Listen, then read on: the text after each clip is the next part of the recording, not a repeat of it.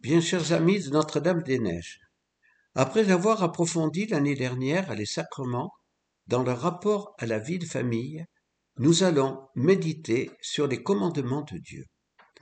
Les sacrements, nous sommes heureux de constater que notre plan est conforme au catéchisme de l'Église catholique qui traite d'abord de ce qu'il faut croire, la foi révélée, puis en deuxième partie des sacrements, et ensuite en troisième partie de la morale. La morale, en effet, a besoin d'être fondée.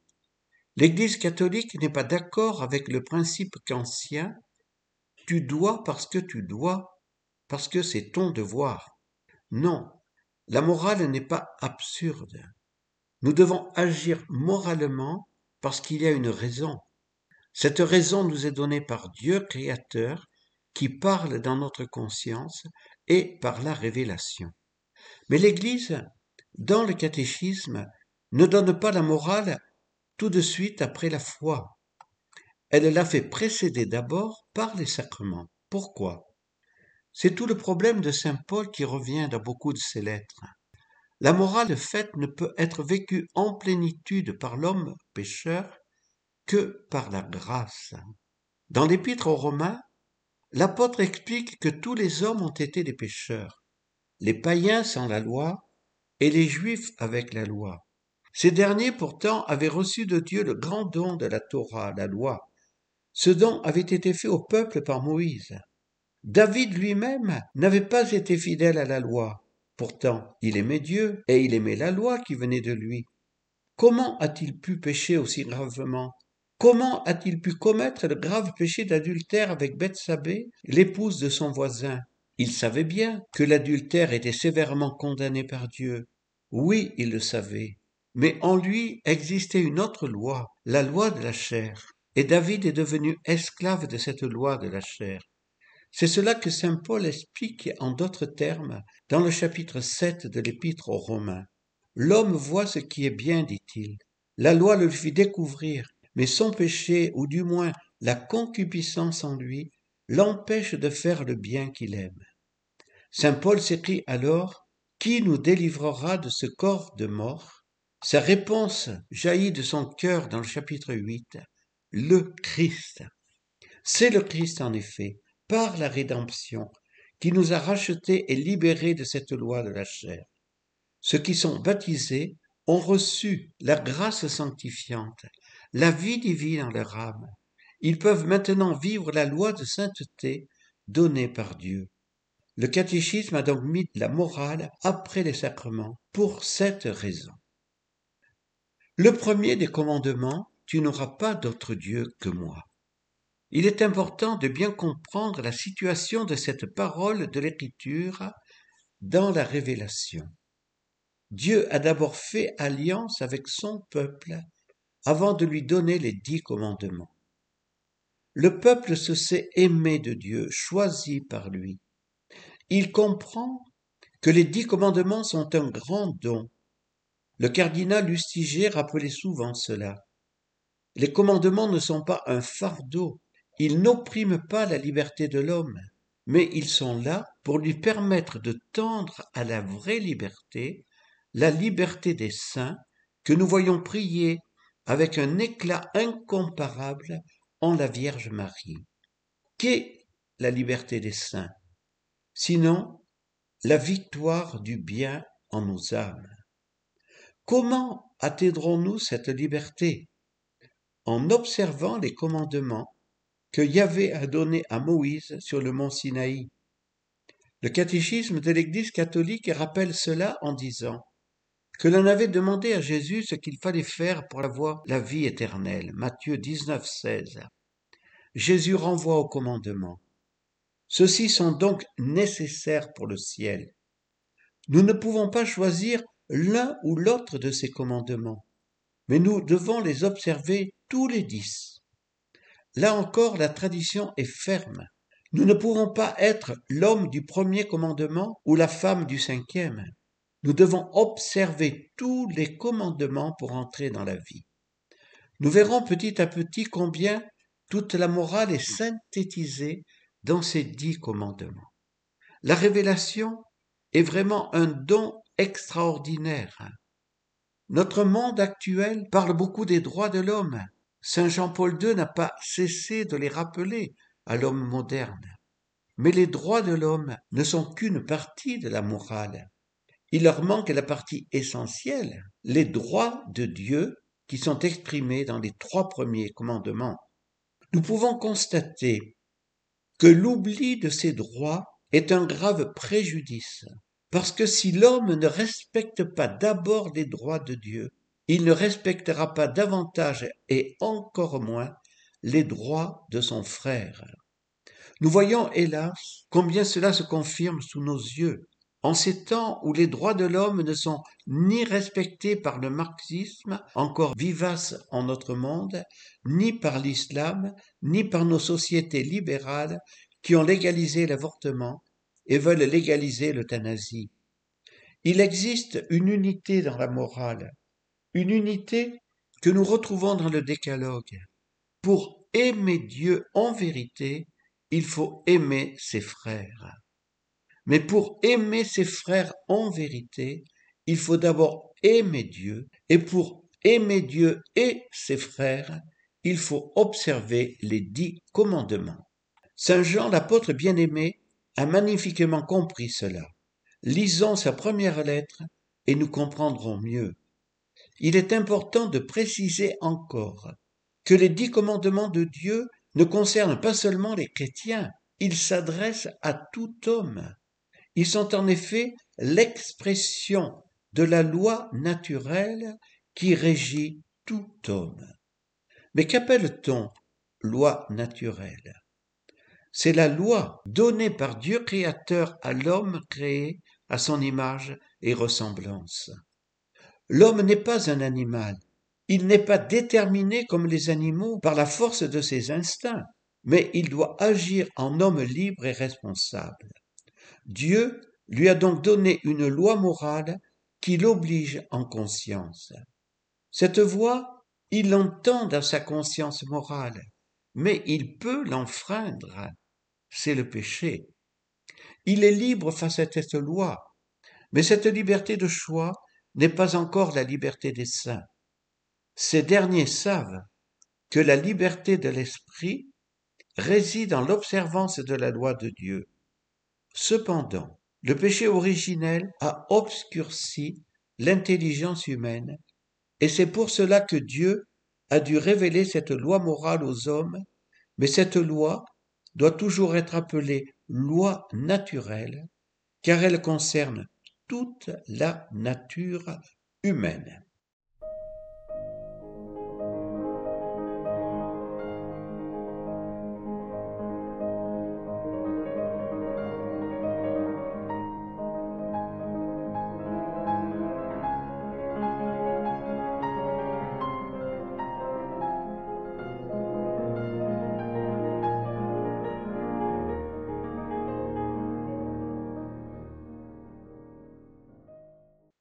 Ce que prescrit le premier commandement, le devoir d'adoration et de service. Nous nous rappelons ce que dit saint Ignace au début de ses retraites.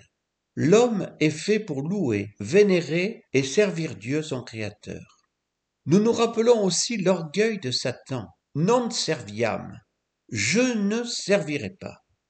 Pour observer cette première partie du précepte, nous devons donc exercer les trois vertus théologales de foi, d'espérance et de charité. Les péchés contre ces trois vertus, doute volontaire, incrédulité, hérésie, schisme, apostasie, désespoir, présomption de ses propres forces ou de la miséricorde, alors qu'on reste volontairement dans le péché, indifférence, ingratitude envers Dieu, tiédeur, paresse spirituelle et haine de Dieu sont autant de péchés plus ou moins graves selon leur nature contre le devoir d'adoration. C'est à lui seul que tu rendras un culte. Voilà la seconde partie donnée par le catéchisme. Nous sommes toujours dans le premier commandement et dans la suite de l'observance des vertus de foi, d'espérance et de charité. Croire, espérer et aimer ne peuvent pas ne pas déboucher sur une attitude concrète. La vertu de religion qui va nous pousser à adorer Dieu, le prier, lui offrir des sacrifices agréables et accomplir nos vœux ou promesses. Ce devoir de culte est trop souvent occulté aujourd'hui. La religion est facilement reléguée dans la sphère privée, mais l'homme, créature, est tenu en justice à rendre un culte public à son Créateur de qui il tient sa vie. Nous devons donc prier seuls, adorer seuls, mais nous devons aussi nous rassembler pour louer ensemble. C'est cela le culte que nous devons rendre à Dieu seul. Tu n'auras pas d'autre Dieu que moi. Dieu serait-il jaloux? Aurait-il peur de Satan? Craindrait-il de perdre ses privilèges? Certains pourraient sottement le penser en interprétant très humainement ces paroles de l'Exode ou du Deutéronome. En fait, Dieu est jaloux du bonheur de ses enfants. Il craint que l'adversaire ne nous séduise et nous entraîne sur une voie sans issue ou fatale en vue de notre destinée éternelle. Il sait que Satan veut se faire passer pour Dieu et se faire adorer. Il sait qu'il a multiplié et qu'il multipliera dans son intelligence diabolique les idoles et les faux dieux. La miséricorde de Dieu veut encore nous avertir. Cette partie du premier commandement nous demande de ne pas tomber dans la superstition, l'idolâtrie, la divination et la magie, l'irréligion, tenter Dieu par des actes ou des paroles. Jette-toi du haut du temple, disait Satan à Jésus. Voilà la tentation de Dieu. Le sacrilège, la simonie, le commerce des choses sacrées et l'athéisme théorique et pratique. Nous constatons tout de suite combien notre temps est concerné par cette partie. Le vingtième siècle a été marqué comme aucun autre par la lutte contre Dieu. On a parlé de la mort de Dieu, Nietzsche. Mais en ce unième siècle, alors que l'athéisme théorique semblait disparaître à l'Est, nous assistons à une persistance de l'athéisme pratique à l'Ouest et à l'Est, et à une recrudescence du néopaganisme dans toutes sortes de sectes où l'on voit refleurir des cultes celtiques, druidiques, etc. Que de jeunes, ignorants de leur religion, ont fait des expériences de spiritisme. Attention à la mentalité qui nous entoure. Tu ne feras aucune image sculptée. Cette dernière partie du précepte peut nous surprendre aujourd'hui. Dieu voulait prévenir un peuple qui n'avait pas encore la plénitude de la révélation. Lorsque Moïse restera quarante jours sur le Sinaï, le peuple va demander à Aaron de lui faire une représentation de Dieu. Il va fabriquer le veau d'or. Le précepte était donc bien nécessaire. Le peuple de Dieu sera toujours tenté par les idoles des peuples qui l'entourent. Aujourd'hui, avec le Verbe incarné, dans le temps du Nouveau Testament, nous comprenons différemment ce précepte. Il n'est pas interdit de nous représenter Dieu incarné, c'est même conseillé, pourrions-nous dire, car nous avons besoin d'images comme soutien de nos prières. Il y a eu en Orient de grandes luttes qu'on a appelées l'iconoclasme. Certains chrétiens avaient interprété rigidement ce commandement et ont détruit les icônes.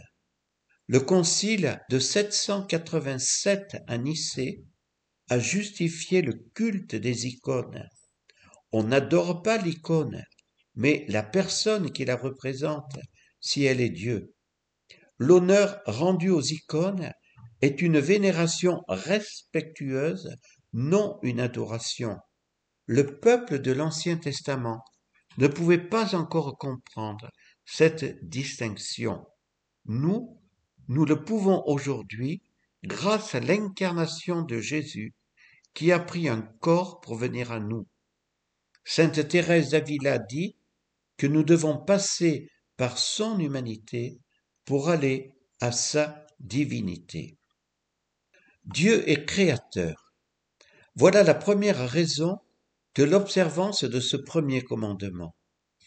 En notre temps où certains continuent à penser que le monde s'est fait tout seul, sachons nous appuyer sur la foi de l'Église découlant de la révélation et des premiers chapitres de la Genèse. Dieu est l'être suprême qui, par sa parole et son esprit, a donné l'être à toute chose. Tout être est, en quelque sorte, sa propriété, car tout dépend de lui pour exister. Le catéchisme reprend la tradition de l'Église pour expliquer ce que signifie l'acte de créer. Pas seulement donner l'être à partir de rien, mais aussi maintenir dans l'existence tout ce qui est. C'est le mystère de la Providence. Si Dieu cessait de penser à nous un seul instant, nous n'existerions plus. Dieu est. Voilà la traduction de Yahvé, mais comme l'hébreu n'a pas les mêmes temps que nous, les verbes, c'est imparfait du verbe être, Yahvé signifie à la fois il était, il est, il sera. Nous retrouvons cette expression dans l'Apocalypse. La révélation à Moïse est donc de la plus haute importance, car elle nous fait découvrir que Dieu se révèle comme l'être suprême des philosophes. Les Grecs ont parlé de Dieu en tant qu'être. Les musulmans aujourd'hui craignent et adorent ce Dieu créateur. Avec nous, ils croient en cet être souverain, cause de tous les êtres. Mais cela n'est pas suffisant encore pour nous permettre d'aimer Dieu de tout notre cœur. Entre la religion musulmane et la nôtre existe une différence énorme.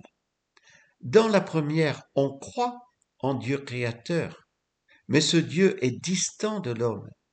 Il n'entre pas en relation d'amour avec sa créature. Une nouvelle raison jaillit de la révélation qui ne s'ajoute pas de l'extérieur à la première, mais qui la complète en lui donnant son visage définitif. Dieu est amour. Cette raison ne s'ajoute pas en ce sens qu'il n'y a jamais eu d'abord un Dieu créateur, puis un Dieu d'amour. Non. Dieu crée dans l'amour et par amour. Il crée des êtres à son image et ressemblance, car il les appelle à l'amour, le partage de sa vie divine. Dans le Cantique et des Cantiques est révélé d'une manière merveilleuse l'amour de Yahvé pour son peuple. Dieu nous aime comme un époux passionné, il désire l'union d'amour avec nous, il nous poursuit de son amour. Saint Bernard nous dit que l'époux est amour, et qui ne nous demande qu'une chose, notre amour. Il convient, dit-il, que la bien-aimée le lui donne, car comment n'aimerait-elle pas elle qui est épouse et l'épouse de l'amour, et comment l'amour ne serait-il pas aimé? Pourquoi devons-nous aimer Dieu? Parce qu'il est notre Créateur et que ma vie dépend à chaque instant de lui, et parce qu'il m'aime comme un père, une mère un époux. Ai-je besoin de nouvelles raisons pour observer ce premier commandement? Regardons le cœur transpercé de Jésus et nous y trouverons toutes nos raisons d'aimer Dieu.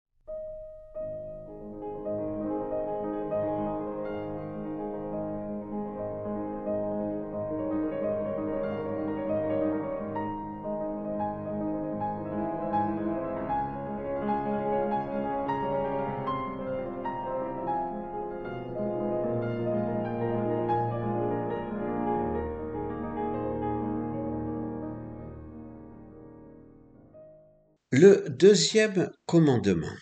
Tu ne prononceras pas le nom du Seigneur à faux. Bien chers amis de Notre-Dame des Neiges, après avoir développé le premier commandement de Dieu, il nous faut maintenant mieux découvrir le contenu du second, qui lui est très lié. Ne pas blasphémer le nom de Dieu. Il nous est difficile de nous imaginer ce qu'était le nom pour la mentalité juive. Le nom avait quelque chose de sacré. Il faisait plus qu'évoquer la personne, il la rendait présente en quelque sorte. Dieu avait révélé son nom à Moïse. Yahvé.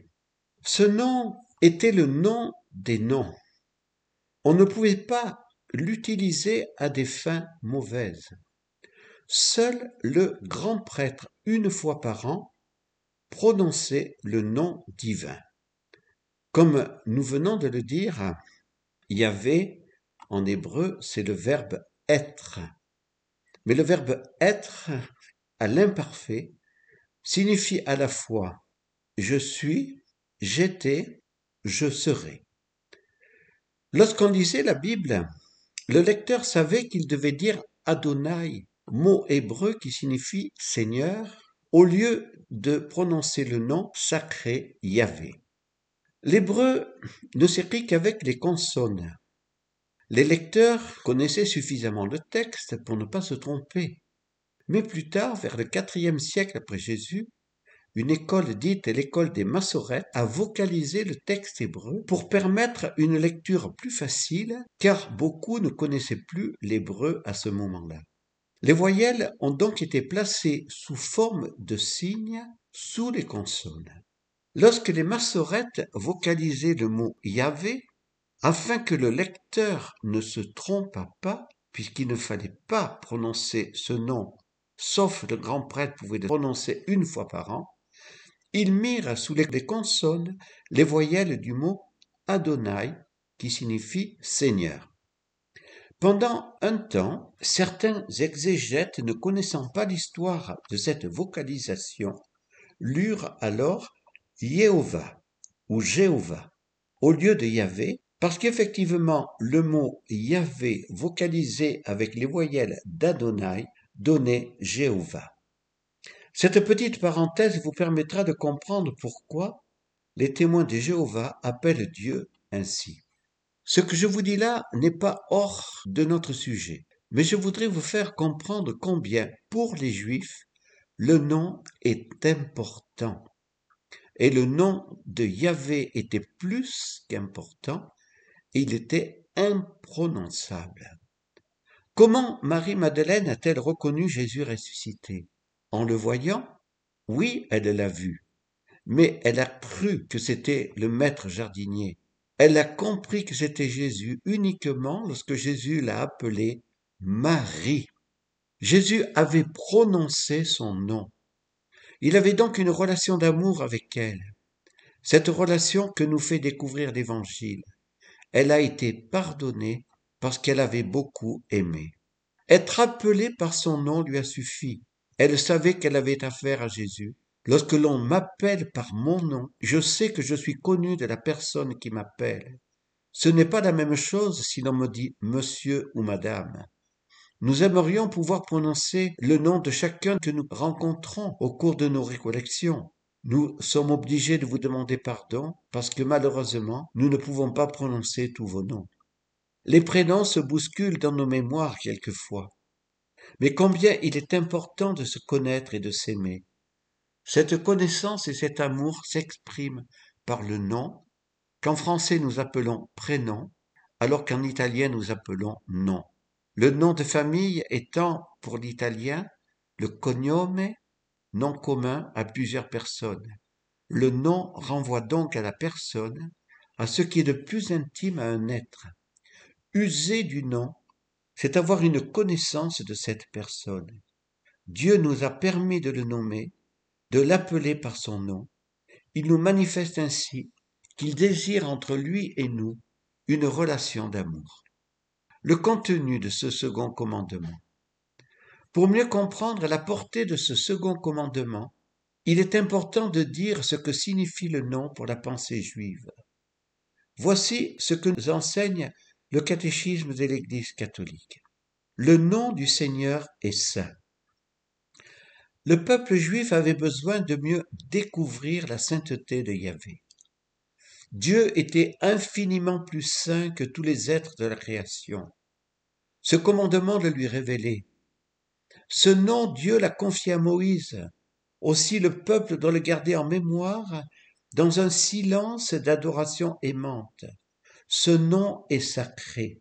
Le sentiment du sacré est important à développer pour avoir une juste conscience de la grandeur de Dieu et de sa présence. Mais ce nom sacré, l'homme ne doit point l'utiliser abusivement.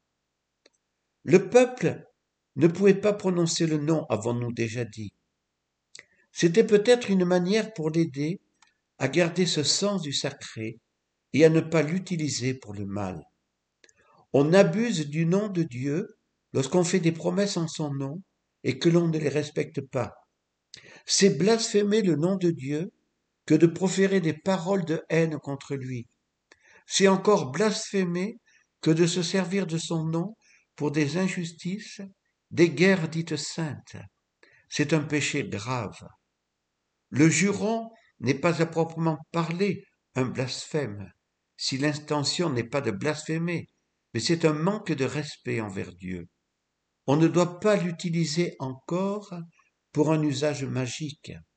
Cela ne veut pas dire que l'on ne doit pas invoquer ce nom divin pour faire des guérisons ou pour d'autres réalités spirituelles. Pierre a bien dit, au nom de Jésus, lève-toi et marche. Mais il ne s'agissait pas de magie. Vouloir faire tourner une table au nom de Dieu serait magie, par contre, et donc condamnable le nom du Seigneur prononcé à faux.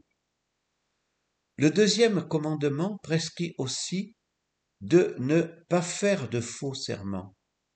Il n'interdit pas tout serment. Dans notre pays chrétien, on prêtait serment sur l'Évangile, de dire toute la vérité lorsqu'il fallait témoigner. Un religieux prête serment sur l'Évangile au jour de sa profession de foi. Vous avez pris l'engagement d'être fidèle aux promesses de votre baptême sur l'Évangile. Mais prêter serment alors que l'on sait que l'on ne tiendra pas ce que l'on dit ou que l'on dit le mensonge pour faire condamner un innocent, c'est un faux serment. C'est prendre Dieu à témoin du mensonge, c'est un péché très grave. Le perjure est un péché différent. Quand on a prêté serment, on était sincère, mais on n'a pas tenu son engagement, c'est une infidélité à Dieu. S'engager par serment à faire un acte mauvais n'a pas de sens. On ne peut pas prendre Dieu comme témoin d'un acte que sa sainteté interdit de commettre. C'est pour cette raison que l'Église, dans la définition du vœu ou de la promesse, parle d'un bien possible et meilleur. Le vœu de Jephthé, dans le livre des juges 11, 30, n'avait aucune valeur il avait décidé d'offrir en holocauste la première personne qui sortirait de sa maison lorsqu'il rentrerait vainqueur du combat. Cette première personne fut sa fille, il n'était pas tenu de réaliser son vœu. La loi naturelle le lui interdisait même.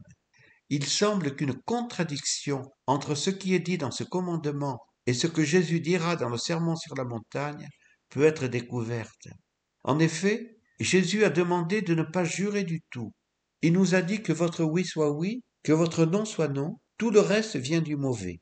Matthieu 5, 33, 37. Que veut dire Jésus? Qu'il n'est pas besoin de prendre Dieu à témoin, puisque notre parole doit être toujours vraie. À quoi cela sert-il de dire? Je jure de dire la vérité dans notre communauté religieuse Nul besoin de demander à l'un de nos frères ou l'une de nos sœurs de jurer pour savoir s'ils disent la vérité. Le catéchisme dit que l'Église a ainsi interprété les paroles de Jésus. Il ne faut pas faire de serment pour des choses futiles, mais on peut en faire et on doit en faire lorsque cela est exigé par l'autorité légitime d'un État en vue du bien commun et pour une cause grave et juste.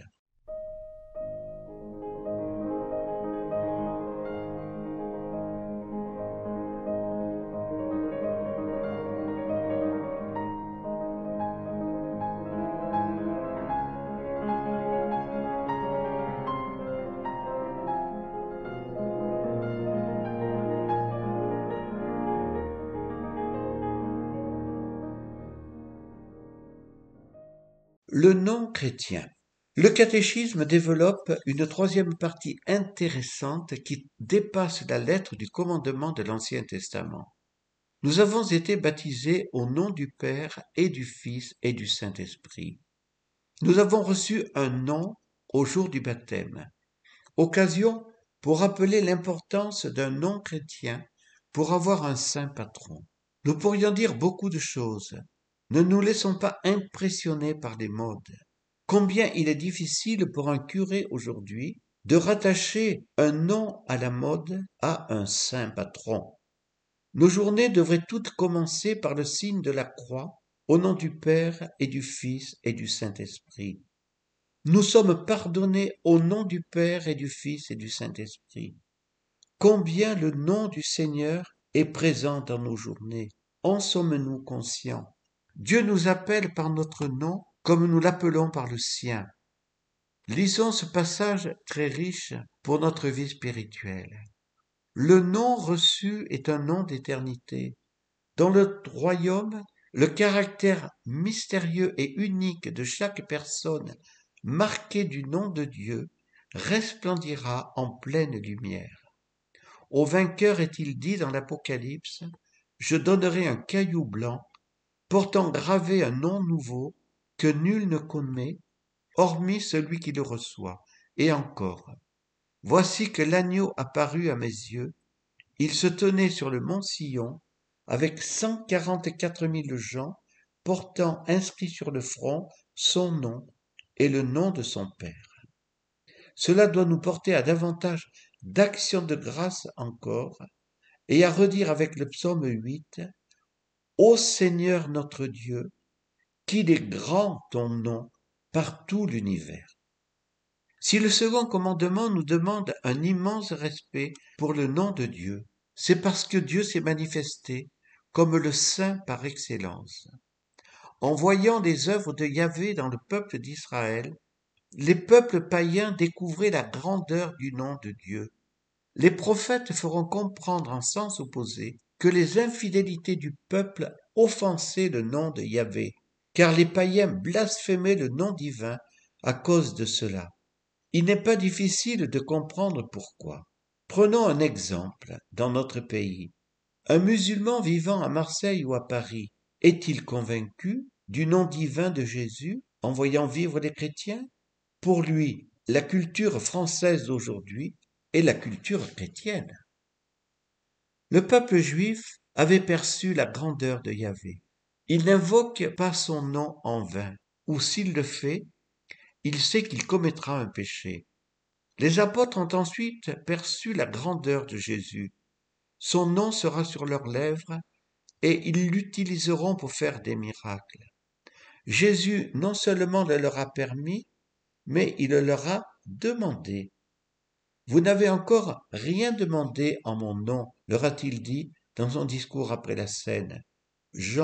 16, 24. Ils retiendront la leçon. Et à la suite de Pierre et Jean, ils diront, Au nom de Jésus, lève-toi et marche. Saint Paul, dans l'épître aux Éphésiens, dira, Qu'au nom de Jésus, tout genou fléchisse au ciel, sur la terre et aux enfers, et que toute langue proclame Jésus-Christ est Seigneur à la gloire de Dieu le Père.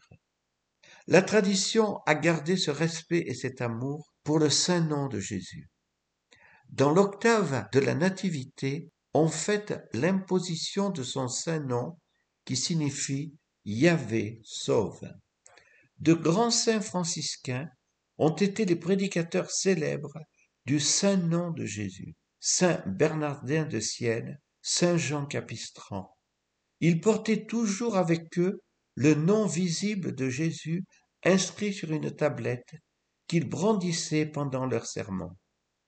Saint Bernard écrira une homélie célèbre sur le nom de Marie.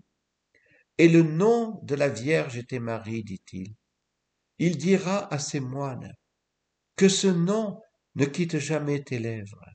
Il dira à tous ceux qui sont dans les dangers de toutes sortes et au bord du découragement, regarde l'étoile, invoque Marie. Il y a là une intention profonde, car pour Saint Bernard, le nom de Marie signifie comme pour un certain nombre de pères, étoile de la mer. On a développé ensuite la dévotion au nom de Joseph, Jésus, Marie, Joseph. Mais n'oublions pas le nom du Père, ce nom inouï que Jésus nous a permis d'utiliser, ce nom qu'aucune autre religion utilise, tant il nous met dans une intimité unique avec Dieu, Papa. Nous n'utilisons ce mot que pour entrer en relation avec une seule personne, notre propre Père. Quelle charge affective est cachée sous ce mot. Saint Paul dit que c'est l'Esprit qui nous pousse à dire à Dieu, Papa. Quel pouvoir sur le cœur de Dieu le Père que l'invocation de ce nom. Si nous l'utilisions plus souvent, quelle relation aurions-nous avec ce Père qui nous aime follement? N'oublions pas non plus l'Esprit. Jésus a demandé un développement de notre dévotion à l'Esprit Saint par divers mystiques. Mariam, la petite arabe béatifiée par Saint Jean-Paul II, et Conchita, mère de famille mexicaine et fondatrice des missionnaires du Saint-Esprit. Jésus veut que nous invoquions souvent l'Esprit Saint, que son nom soit dans nos cœurs et sur nos lèvres également. Le troisième commandement, tu sanctifieras le jour du Seigneur. Le catéchisme de l'Église catholique cite Saint Thomas pour montrer que ce jour du Seigneur doit être respecté par tout homme, car la loi naturelle le lui prescrit. Prescription morale naturellement inscrite au cœur de l'homme de rendre un culte à Dieu extérieur, visible, public et régulier, sous le signe de son bienfait universel envers les hommes. Notre civilisation actuelle a perdu le sens du dimanche. Nous devrons œuvrer pour le faire retrouver. Combien il serait fructueux si tous les dimanches, en nous levant, nous disions et faisions dire à nos enfants, c'est le jour du Seigneur, jour de joie, jour d'allégresse immense. Ce que ce commandement prescrit. Le catéchisme rappelle le pourquoi du sabbat. Il était le septième jour, le jour où Dieu s'était reposé de ses œuvres. C'était un jour saint, consacré au Seigneur. Le mot hébreu sabbat signifie repos. Ce jour-là, on fait mention de la création et du repos de Dieu. Exode 20, 11. On rappelle aussi la libération d'Égypte. Deutéronome 5, 15. Le, le sabbat, enfin, est le signe de l'alliance. Voici ce que dit le Deutéronome les enfants d'Israël garderont le sabbat, l'observant de génération en génération. C'est une alliance infrangible. Entre moi et les enfants d'Israël, le sabbat est un signe perpétuel, car en six jours, Yahvé a fait les cieux et la terre, mais le septième jour, il a chômé et repris haleine. Deutéronome 31, 16 et 17. Le sabbat a une répercussion sociale et humaine. Dieu a un grand cœur. Il a compassion de l'homme et veut son équilibre. Il ordonne la cessation de l'activité pour soi et pour ceux que l'on fait travailler. Voyons ce que dit l'Exode. Pendant six jours, tu te livreras à tes travaux, mais le septième, tu feras trêve à tes occupations, que se reposent ton bœuf et ton âne, et que reprenne souffle le fils de ta servante, ainsi que l'étranger. Exode 23, 12. Le catéchisme explique ainsi l'attitude de Jésus relativement au sabbat. L'Évangile rapporte de nombreux incidents où Jésus est accusé de violer la loi du sabbat. Mais jamais Jésus ne manque à la sainteté de ce jour, il en donne avec autorité l'interprétation authentique, le sabbat a été fait pour l'homme et non l'homme pour le sabbat. Marc 2, 27. Avec compassion, le Christ s'autorise le jour du sabbat de faire du bien plutôt que du mal, de sauver une vie plutôt que de la tuer. Marc 3, 4. Le sabbat est le jour du Seigneur des miséricordes et de l'honneur de Dieu. Le Fils de l'homme est maître du sabbat.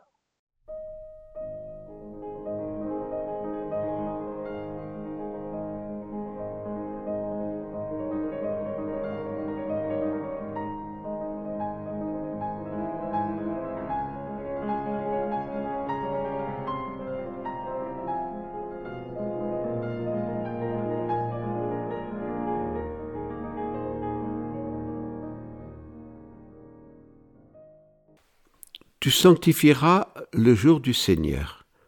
Le catéchisme de l'Église catholique cite Saint Thomas pour montrer que ce jour du Seigneur doit être respecté par tout homme, car la loi naturelle le lui prescrit. Prescription morale naturellement inscrite au cœur de l'homme de rendre un culte à Dieu extérieur, visible, public et régulier, sous le signe de son bienfait universel envers les hommes. Notre civilisation actuelle a perdu le sens du dimanche. Nous devons œuvrer pour le faire retrouver. Combien il serait fructueux si tous les dimanches, en nous levant, nous disions et, fassions dire à nos enfants, c'est le jour du Seigneur, jour de joie, jour d'allégresse immense. Ce que ce commandement prescrit. Le catéchisme rappelle le pourquoi du sabbat. Il était le septième jour, le jour où Dieu s'était reposé de ses œuvres, c'était un jour saint, consacré au Seigneur. Le mot sabbat signifie repos. Ce jour-là, on fait mention de la création et du repos de Dieu. On rappelle aussi la libération d'Égypte. Le sabbat, enfin, est le signe de l'alliance. Voici ce que dit le Deutéronome. Les enfants d'Israël garderont le sabbat, l'observant de génération en génération. C'est une alliance infrangible. Entre moi et les enfants d'Israël, le sabbat est un signe perpétuel car en six jours, Yahvé a fait les cieux et la terre, mais le septième jour, il a chômé et repris haleine. Le sabbat a une répercussion sociale et humaine. Dieu a un grand cœur. Il a compassion de l'homme et veut son équilibre. Il ordonne la cessation de l'activité pour soi et pour ceux que l'on fait travailler. Voici ce que dit l'Exode. Pendant six jours, tu te livreras à tes travaux, mais le septième, tu feras trêve à tes occupations, que se reposent ton bœuf et ton âne, et que reprenne souffle le fils de ta servante, ainsi que l'étranger. Le catéchisme explique ensuite l'attitude de Jésus relativement au sabbat l'Évangile rapporte de nombreux incidents où Jésus est accusé de violer la loi du sabbat. Mais jamais Jésus ne manque à la sainteté de ce jour. Il en donne avec autorité l'interprétation authentique. Le sabbat a été fait pour l'homme et non l'homme pour le sabbat. Avec compassion, le Christ s'autorise le jour du sabbat de faire du bien plutôt que du mal, de sauver une vie plutôt que de la tuer. Le sabbat est le jour du Seigneur des miséricordes et de l'honneur de Dieu. Le Fils de l'homme est maître du sabbat. Comment l'Église interprète le troisième commandement? L'Esprit Saint a inspiré l'Église pour que le jour du Seigneur ne soit plus le samedi mais le dimanche, jour de la résurrection, premier jour de la semaine et huitième jour. Le catéchisme cite Saint Justin, le philosophe romain converti au deuxième siècle. Nous nous assemblons tous le jour du Seigneur, le jour du soleil, parce que c'est le premier jour, après le sabbat juif, mais aussi le premier jour où Dieu créa le monde en tirant la matière des ténèbres. Et que ce même jour, Jésus-Christ, notre Sauveur, ressuscita d'entre les morts. C'est l'empereur Constantin qui décrétera le dimanche jour chômé après l'édit de Milan, qui eut lieu en 313 et qui marquait le terme des persécutions et la liberté donnée à l'Église par l'Empire romain. À présent, le précepte du dimanche accomplit l'ancien précepte du sabbat. Les pères de l'Église verront une signification symbolique dans le huitième jour. Il est un jour qui sort du cadre naturel des sept jours de cette création. Il est l'anticipation du monde à venir en quelque sorte. Il inaugure une nouvelle création, la vie de ressuscité. Il est le jour du Seigneur ressuscité. Mais les pères n'oublient pas qu'il est aussi le premier jour, le jour où l'on célèbre le Dieu créateur. Le catéchisme met à la première place le dimanche la messe dominicale. Il sera toujours bon de rappeler cela. Pour faciliter la participation à la messe dominicale, on a pris l'habitude de commencer à la célébrer dès le coucher du soleil du samedi. Mais la messe le samedi soir ne devrait pas devenir la norme. Pour les chrétiens tièdes, bien sûr, il est mieux de participer à la messe du samedi soir plutôt que de ne pas y participer du tout. Mais pour des catholiques engagés, il est mieux de participer à la messe le dimanche. Le catéchisme lit messe dominicale et paroisse, parce que la messe paroissiale doit être privilégiée. Nous vivons un temps de crise, et nous savons que ce n'est pas toujours facile d'être pratiquant de votre paroisse territoriale. Ce qui est important, c'est que vous rendiez un culte public à Dieu créateur en tant que membre du corps mystique du Christ. Ce corps qui doit se rassembler dans la fête et la joie le dimanche. Nous devons être heureux de retrouver nos frères. Le dimanche, nous devrions découvrir la richesse de l'Église particulière, image de la richesse de l'Église universelle. Le catéchisme rappelle qu'il est grave de manquer délibérément à l'obligation de la messe dominicale. C'est un péché grave, mortel, pour celui qui a pleine connaissance et plein consentement. La messe du dimanche n'est pas le tout du précepte. Le catéchisme rappelle que nous devons nous abstenir de nous livrer à des travaux ou activités qui empêchent le culte. On évitera les excès et les violences engendrées parfois par des loisirs de masse.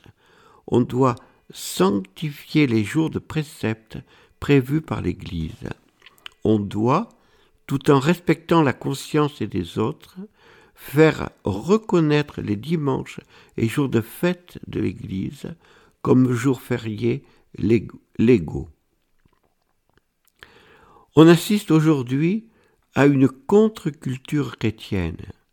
Le sport devient une religion. On parle de cathédrale du rugby, de messe du foot. Dimanche humanisé sans référence à Dieu. Dimanche qui deviennent jour de plus en plus de grands péchés.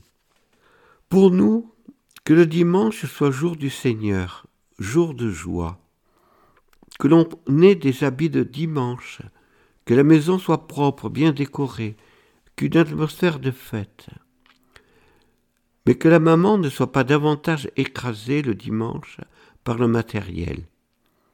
Dans notre famille religieuse, on tend à préparer au maximum avant les repas. Ce n'est pas le jour de faire le ménage, ni de faire la lessive. Il faut préparer et vivre la messe en famille, qu'elle soit le sommet de notre activité de la semaine et la source de celle qui vient. La messe dominicale ne sera pas suffisante pour beaucoup. Prions ensemble par le chapelet, enseignement dans la prière du matin, participation aux vêpres, bénédiction du Saint-Sacrement. Voyez combien le curé d'Ars a transformé sa paroisse. Que tous soient heureux le dimanche, des plus grands aux plus petits. Le dimanche est le jour où nous vivons l'anticipation du ciel, jour du ressuscité. De dimanche en dimanche, nous nous préparons au grand jour éternel de la vie dans le bonheur éternel du ciel.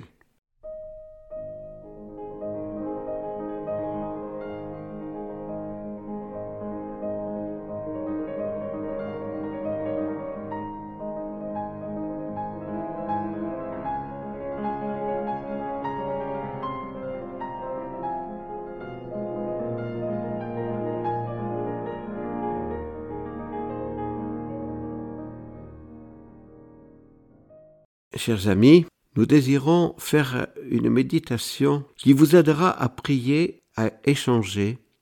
Nous avons montré l'importance des trois premiers commandements. Nous voudrions vous aider à actualiser cet enseignement dans votre propre vie. Il est important de créer à la maison un lieu de prière. Veillez à ce qu'il soit beau, propre, bien orné. Ce lieu évoquera la présence de Dieu créateur. Prenons l'habitude de toujours commencer et finir nos journées par Dieu. Si vous la prenez pour vous, cette habitude, vous la donnerez à vos enfants.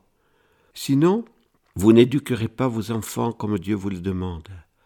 Voici ce que Jésus disait à sainte Mechtilde, qui a vécu en Allemagne au XIIIe siècle. Il voulait que cette sainte religieuse s'exerce tous les jours à la louange. Il lui donna ce conseil. Méditer chaque jour trois choses essentielles. Premièrement, se rappeler avec reconnaissance la création et la rédemption. Quels biens merveilleux nous ont été donnés. Deuxièmement, se rappeler avec gratitude quels bienfaits nous ont été donnés par Dieu depuis notre décence et tout au long de notre vie jusqu'à ce jour. Troisièmement, se rappeler ce que Dieu nous réserve pour l'éternité. Une autre religieuse pourrait nous aider.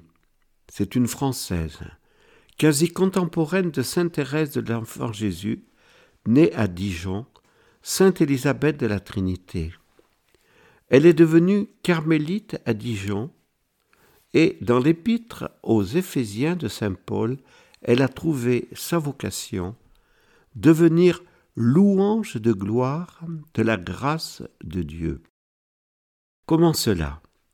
En vivant chaque instant dans l'offrande de tout ce que Dieu nous demande.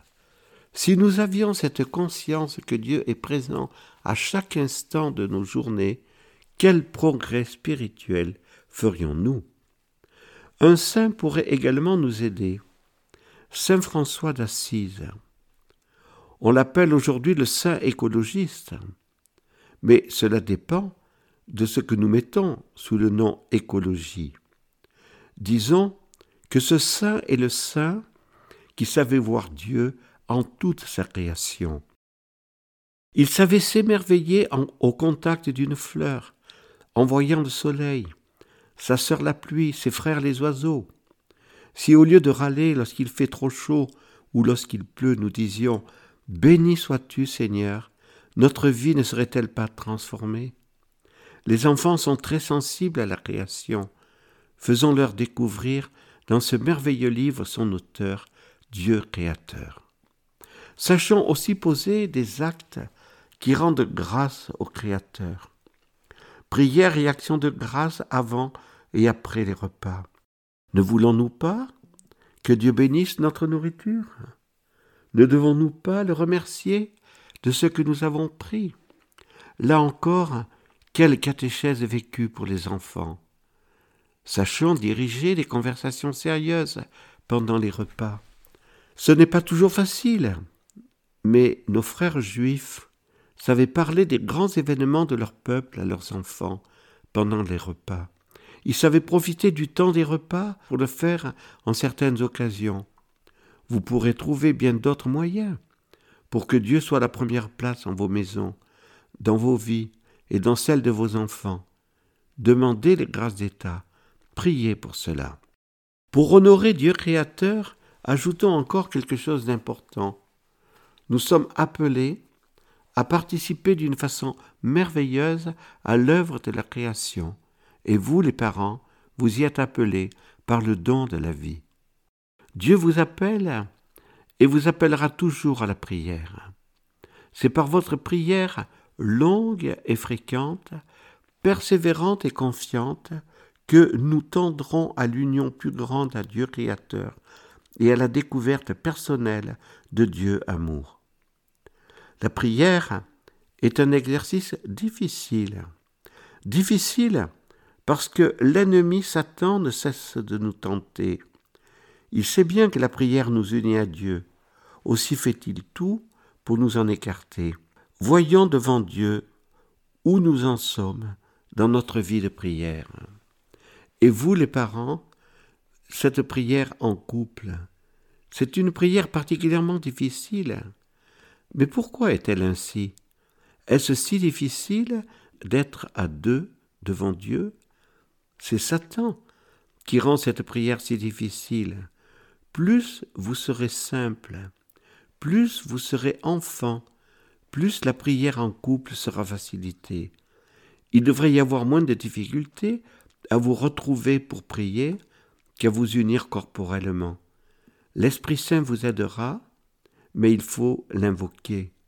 Ne négligez jamais la prière en famille. Que les papas ne laissent pas à leurs épouses la responsabilité unique à ce niveau. C'est vrai que c'est souvent plus facile pour la maman, mais le papa, ne l'oublions pas, est comme le prêtre de la famille, qui est comme une petite église domestique. Il faut qu'il intervienne au moins une fois par semaine dans la prière avec les enfants. N'oubliez pas les appels de la Sainte Vierge. La prière du chapelet en famille a beaucoup d'efficacité. La Sainte Vierge ne craint pas, comme à Fatima, de demander aux enfants de sept ans cette prière. Imitez-la, et vous serez étonné des résultats. Un dicton dit On n'a que le temps que l'on se donne. Le pape Saint Jean-Paul II trouvait le temps, malgré son emploi du temps excessivement chargé, de dire chaque jour le rosaire complet, tous ses offices, sa messe sa méditation, ainsi qu'un temps d'oraison. Notre temps appartient à Dieu. Demandons-lui de nous apprendre à le gérer, la sainteté commence toujours par un papier et un crayon, c'est-à-dire par l'organisation. Organisons-nous et nous vivrons les trois premiers commandements non seulement en observant rigoureusement ce qu'il demande, mais encore en aimant Dieu à la mesure de Saint Bernard, de l'aimer sans mesure.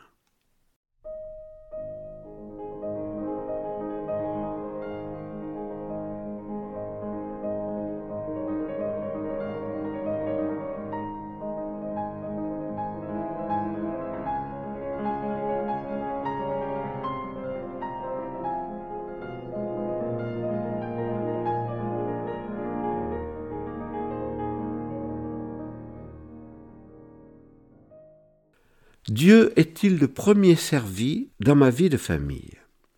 Voilà ce que nous aimerions approfondir.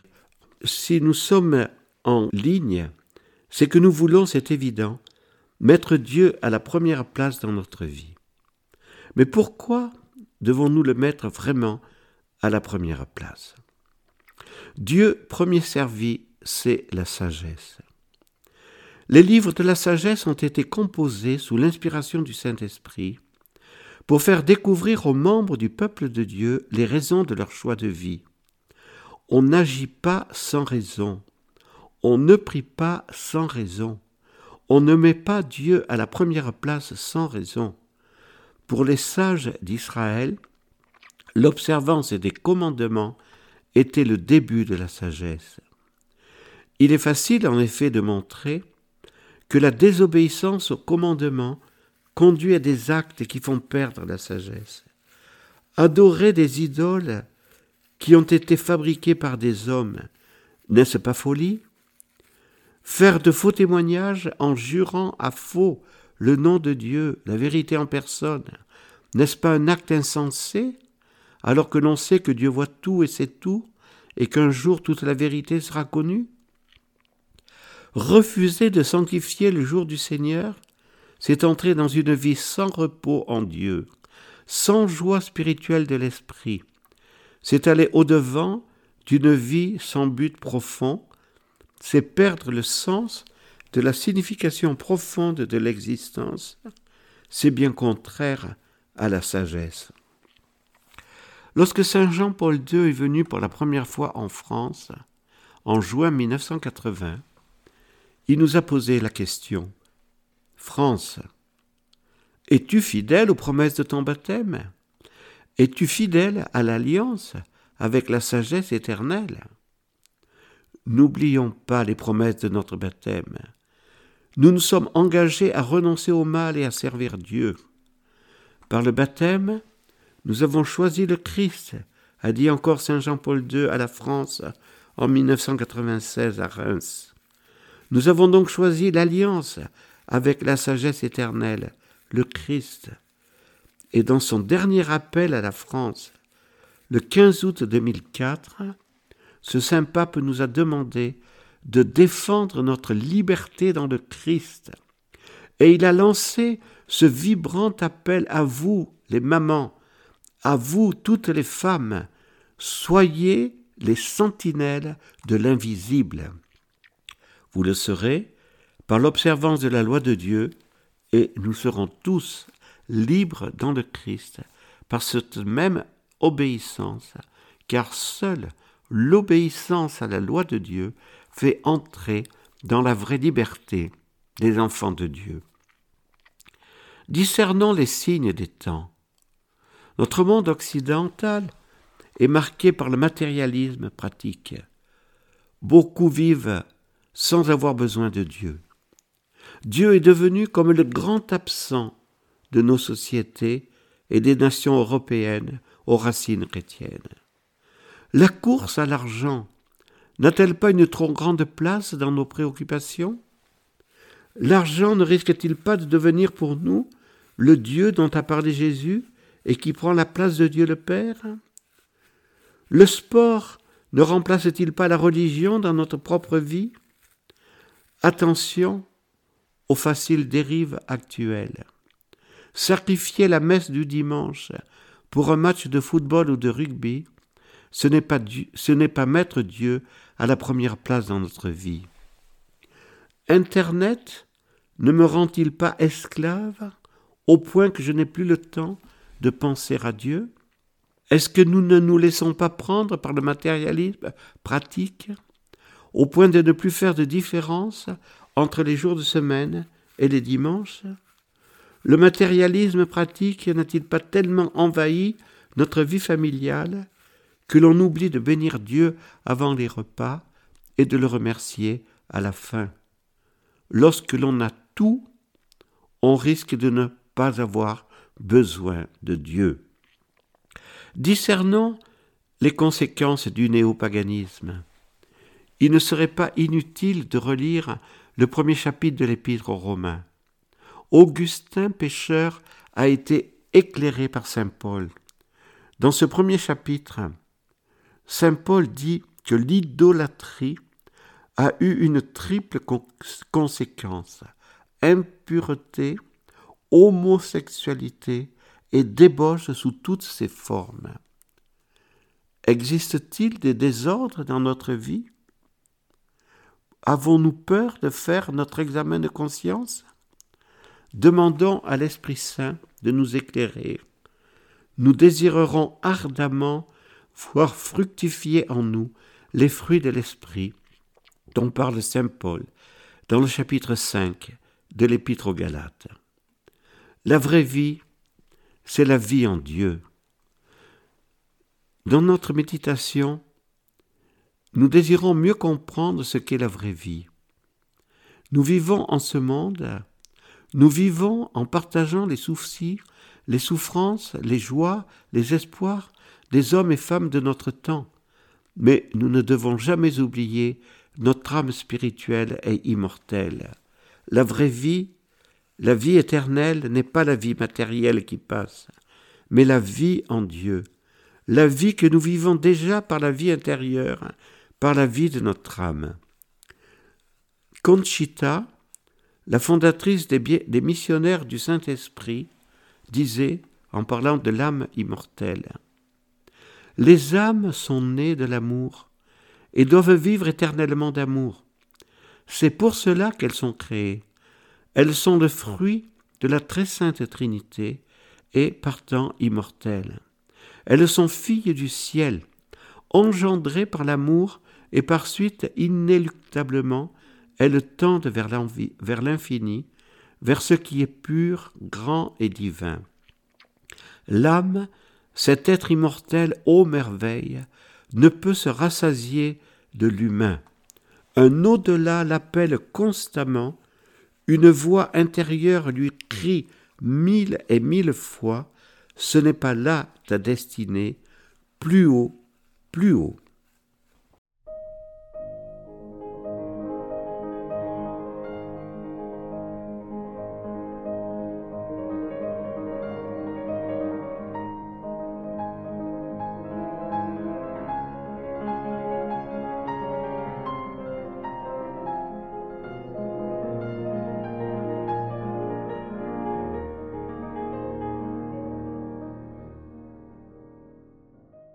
Voyons comment Abraham a été appelé par Dieu au milieu des païens. Il a répondu à Dieu, il a été un modèle de foi, il est vraiment notre Père dans la foi. Voyons comment Moïse a été également appelé par Dieu du milieu du buisson ardent. Il a aussi répondu à Dieu. Il est un modèle de grande foi. Comprenons à la suite de ces deux grands témoins que Dieu nous appelle à son royaume. Il nous dit à nous aussi, comme à Abraham, Va, quitte ton pays, et va vers le pays que je te montrerai. Nous sommes tous appelés à partager un jour le royaume de notre Père. Que la foi grandisse en nos cœurs. Pour que Dieu soit le premier servi en notre famille, il faut que la foi soit dans notre cœur. Il faut que nous vivions vraiment la vie en Dieu, comme Abraham et Moïse l'ont vécu. Redécouvrons aussi que la loi de Dieu ne nous est pas donnée dans un contexte froid d'un cours de philosophie. Il ne s'agit pas non plus d'une morale rigide. Tu dois parce que tu dois. Non.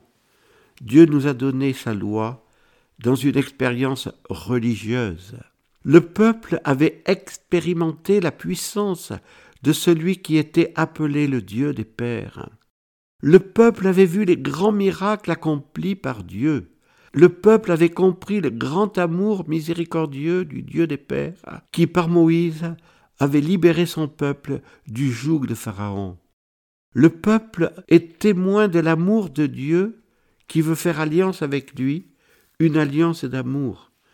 C'est par amour pour vous et pour garder le serment juré à vos pères que Yahvé vous a fait sortir à main forte Deutéronome 7, 7.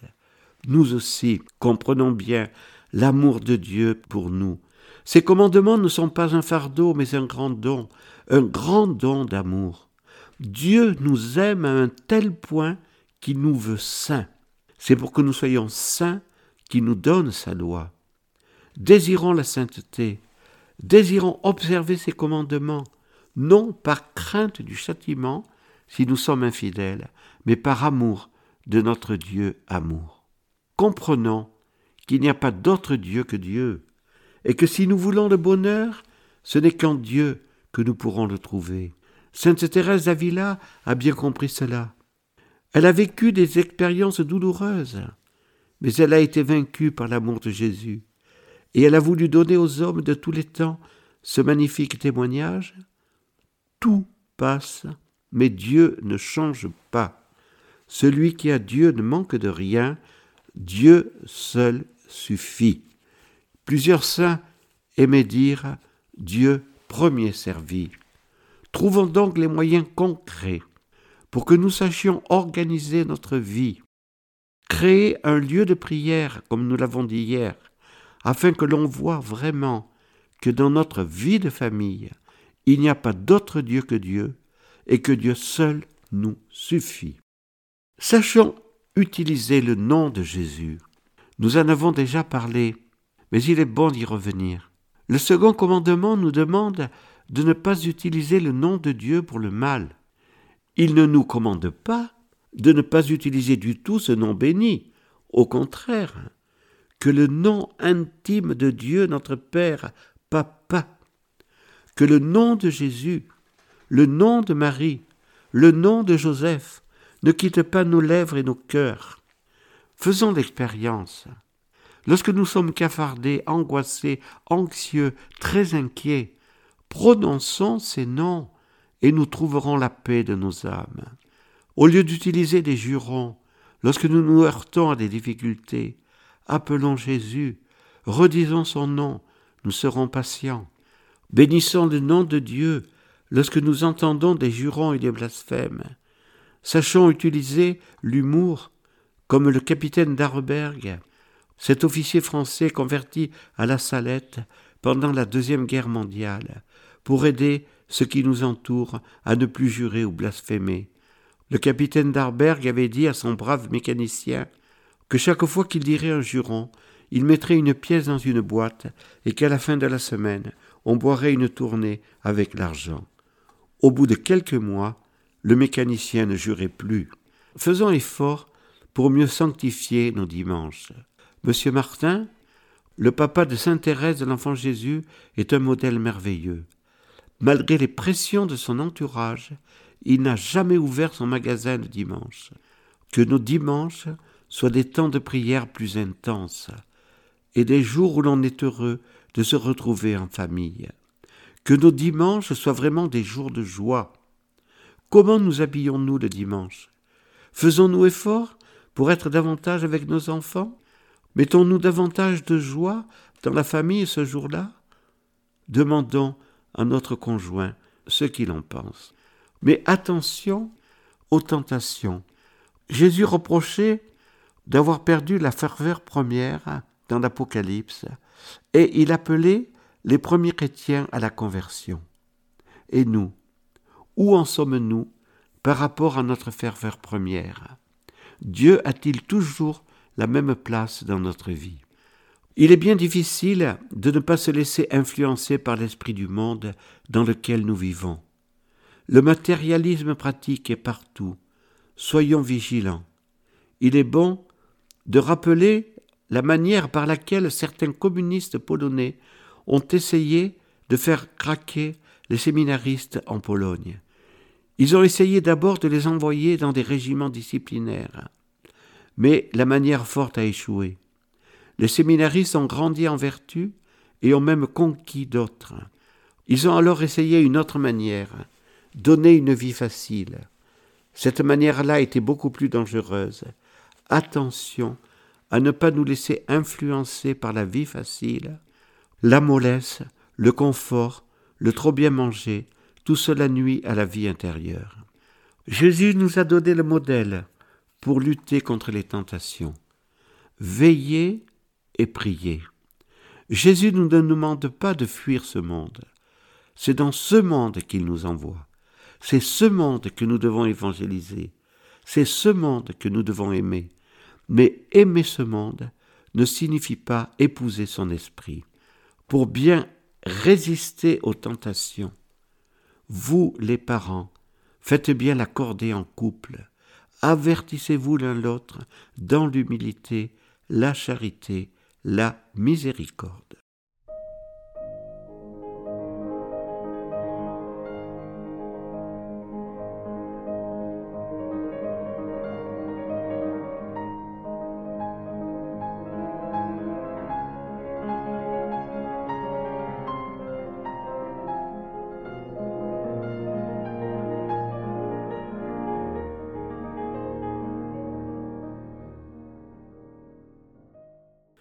Nous allons examiner quels sont les fruits de notre vie.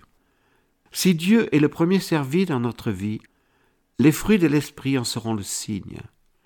Haine du péché grave. Voyons comment Blanche de Castille a éduqué son fils Saint-Louis. Voyons la vie de Sainte Jeanne d'Arc. Si nous grandissons dans la charité, nous aurons de plus en plus le désir de vivre la morale de Saint Augustin. Aime de l'amour de charité et fais ce que tu veux. Non seulement nous aurons la haine du péché grave, mais nous chercherons à éviter le péché véniel volontaire. Sainte Thérèse de l'Enfant Jésus avait une grande délicatesse d'âme. Elle peut nous la communiquer. Les parents Martin avaient le grand désir de vivre dans la sainteté. Si Dieu est vraiment le premier servi dans notre vie, nous aurons le désir d'obéir à sa loi. Obéir ne signifie pas perfection, aucune chute. Saint Paul VI avait bien dit aux époux, dans l'importante encyclique Humanité, que si le péché avait encore prise sur eux, qu'ils ne se découragent pas, mais qu'ils recourent au sacrement de pénitence, où la miséricorde de Dieu leur sera toujours accordée. Il faut bien distinguer le refus éclairé de la loi de Dieu et d'humanité, par exemple, et les chutes pour diverses raisons, mais sans qu'il y ait dans la volonté le mépris de la loi de Dieu. Désobéir en pleine connaissance et plein consentement équivaut pour Saint Jean-Paul II à prendre la place de Dieu créateur et à vouloir décider par soi-même du sens de la sexualité humaine ou des autres commandements de Dieu. L'obéissance à Dieu dans la spiritualité de notre famille religieuse. Notre Père fondateur donne à chacun de nous le modèle parfait de l'obéissance, Jésus. Ceux que Jésus appelle à le suivre comme les apôtres, s'étant dépouillés de leurs biens temporels, se donnent totalement à lui en se dépouillant aussi, d'une façon plus profonde et plus personnelle, de leur volonté propre, par l'observance du conseil évangélique de l'obéissance. Ils s'immolent ainsi, par amour pour Dieu, pour ne vouloir et n'aimer que la volonté de leur Seigneur et Dieu, en imitant le Sauveur. À la suite de Jésus, ils réparent les péchés qui sont des actes de désobéissance à Dieu le Père Tout-Puissant par leur obéissance libre et aimante. Ils contribuent ainsi à la rédemption. Ainsi déjà l'Ancien Testament proclamait que l'obéissance vaut mieux que les sacrifices et la docilité que la graisse des béliers. Et Saint Paul affirme que de même que par la désobéissance la multitude a été constituée pécheresse, de même aussi par l'obéissance du Sauveur, elle sera justifiée. Et comme qui écoute l'Église, écoute le Seigneur, ils concrétisent leur volonté d'obéissance en obéissant à l'Église et à ses représentants. Mère Marie-Augustin nous dit L'obéissance est un grand exercice d'amour. La grâce de Jésus nous assistera. Glorifions le Père céleste par notre obéissance, notre abandon, notre joie de souffrir parce que nous aimons. On ne peut pas vivre sans aimer. Par l'amour de Jésus, avec son amour, nous échapperons à l'emprise démoniaque. Il faut des centaines de mécréants pour pervertir une population. Il suffit d'un apôtre véritable, d'un seul, pour sauver le monde entier du naufrage. Par la fidélité, la patience, la douceur, l'obéissance, laissons-nous former à cet amour. Jetons-nous dans la confiance, comme un bébé trébuchant vient se blottir dans les bras de sa maman vous verrez toujours sûrement et exactement Dieu au travers de l'obéissance. Allez de l'avant dans vos découvertes de l'amour, devenez des apôtres de l'amour. Il est bien évident que si nous voulons prendre le chemin de la sainteté, nous ne pouvons pas nous contenter de la stricte observance des trois premiers commandements. Nous désirerons donc tendre à l'amour de Dieu sans mesure. Saint Bernard a ainsi donné la mesure de l'amour de Dieu. Il ne suffit donc pas de ne pas adorer d'autres idoles, de ne pas blasphémer, de ne pas manquer son devoir de sanctification du dimanche, mais c'est à tout instant, en faisant les plus petites choses de nos journées, en nous aimant, en aimant notre prochain, que nous tendrons à aimer Dieu de plus en plus et sans mesure. Oui, dans notre cœur à cœur avec Dieu, dans notre oraison d'aujourd'hui, demandons à Jésus son amour pour son Père. Demandons-lui de savoir nous émerveiller. Quelle grâce avons-nous d'avoir un tel Dieu, un Dieu qui nous a créés par amour et qui ne cesse de nous prodiguer son amour. Quelle grâce d'avoir un Dieu qui a voulu contracter une alliance d'amour avec nous.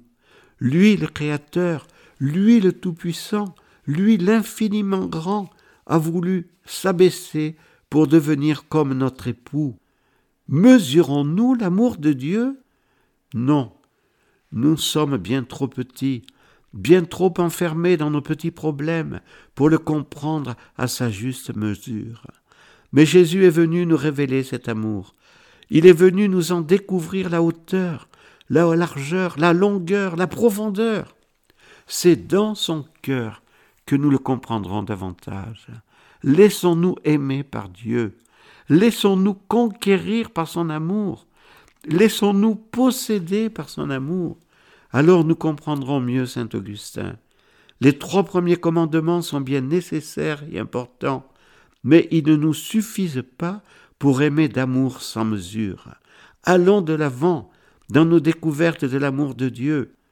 Devenons pour nos enfants, pour tous ceux que nous rencontrons, les témoins enthousiastes de l'amour divin. Alors d'autres s'ouvriront à l'amour de Dieu, alors d'autres comprendront que la civilisation de l'amour ne pourra s'édifier que sur la base de ces trois commandements de Dieu. Pour aimer notre prochain, il n'y a pas d'autre voie que de commencer à aimer Dieu parce qu'il est Dieu et qu'il est infiniment digne d'être aimé. N'oublions pas que si nous aimons Dieu, c'est parce que Dieu nous a aimés le premier et qu'il nous a donné son amour pour aimer.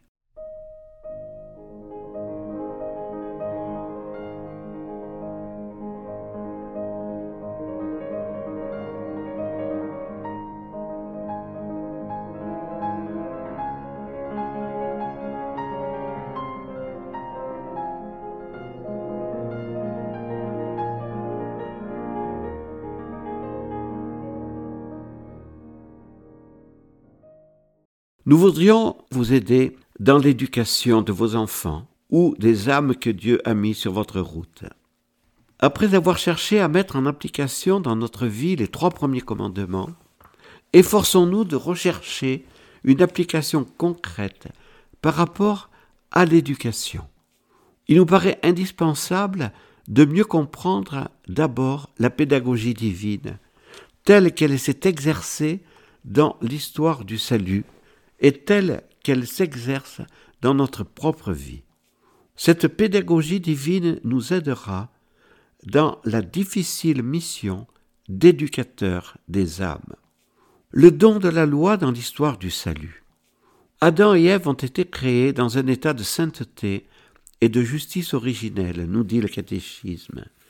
Ils jouissaient d'une relation intime avec Dieu. Ils connaissaient donc Dieu et vivaient en amitié avec lui. Les descendants du premier couple avaient la connaissance de Dieu.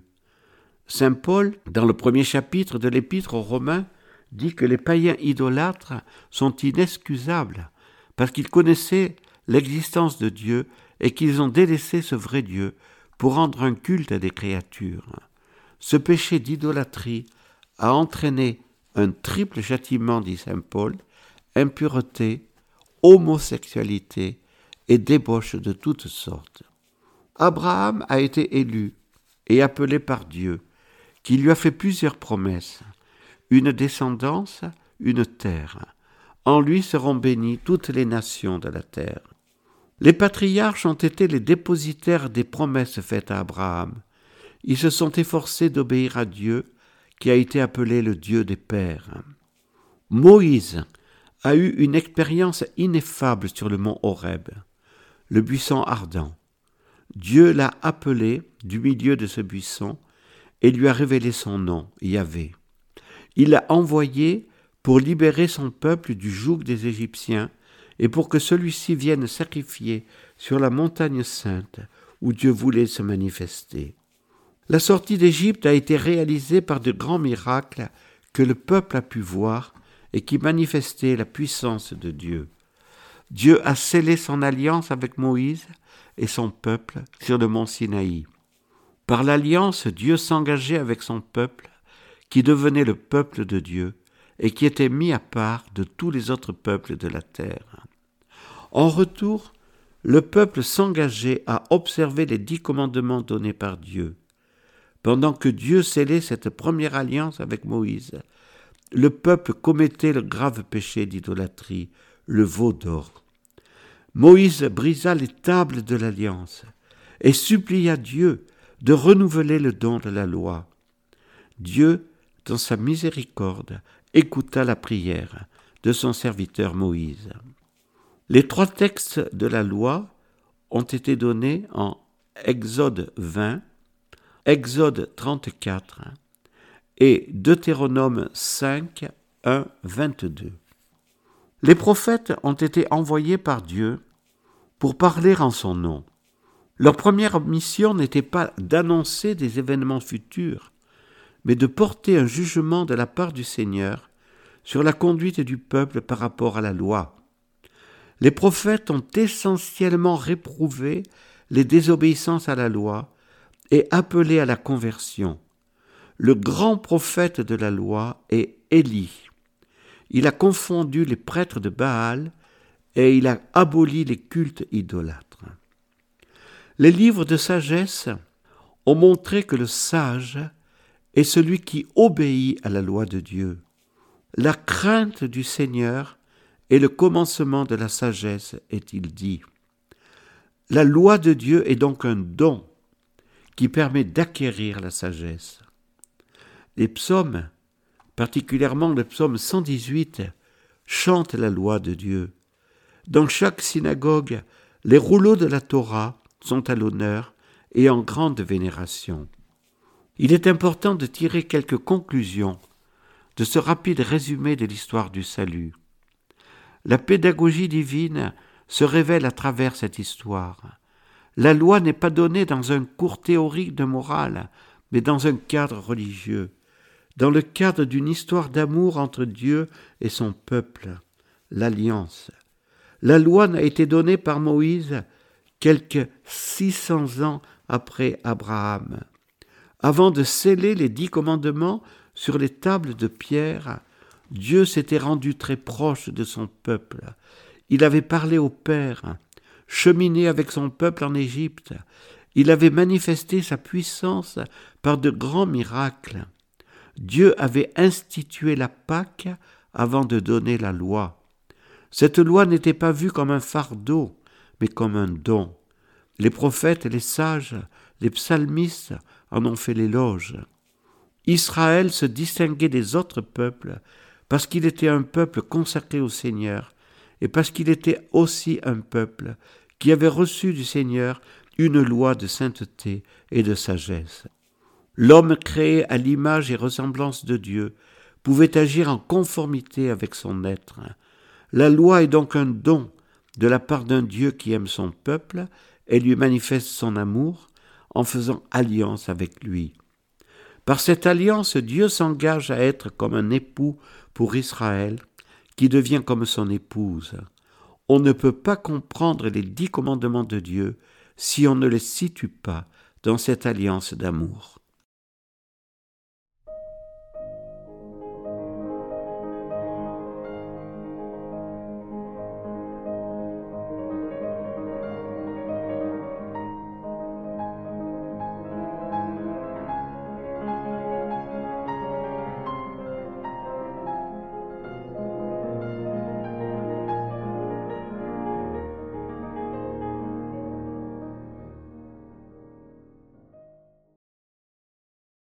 Résumons encore euh, ce que nous avons approfondi hier.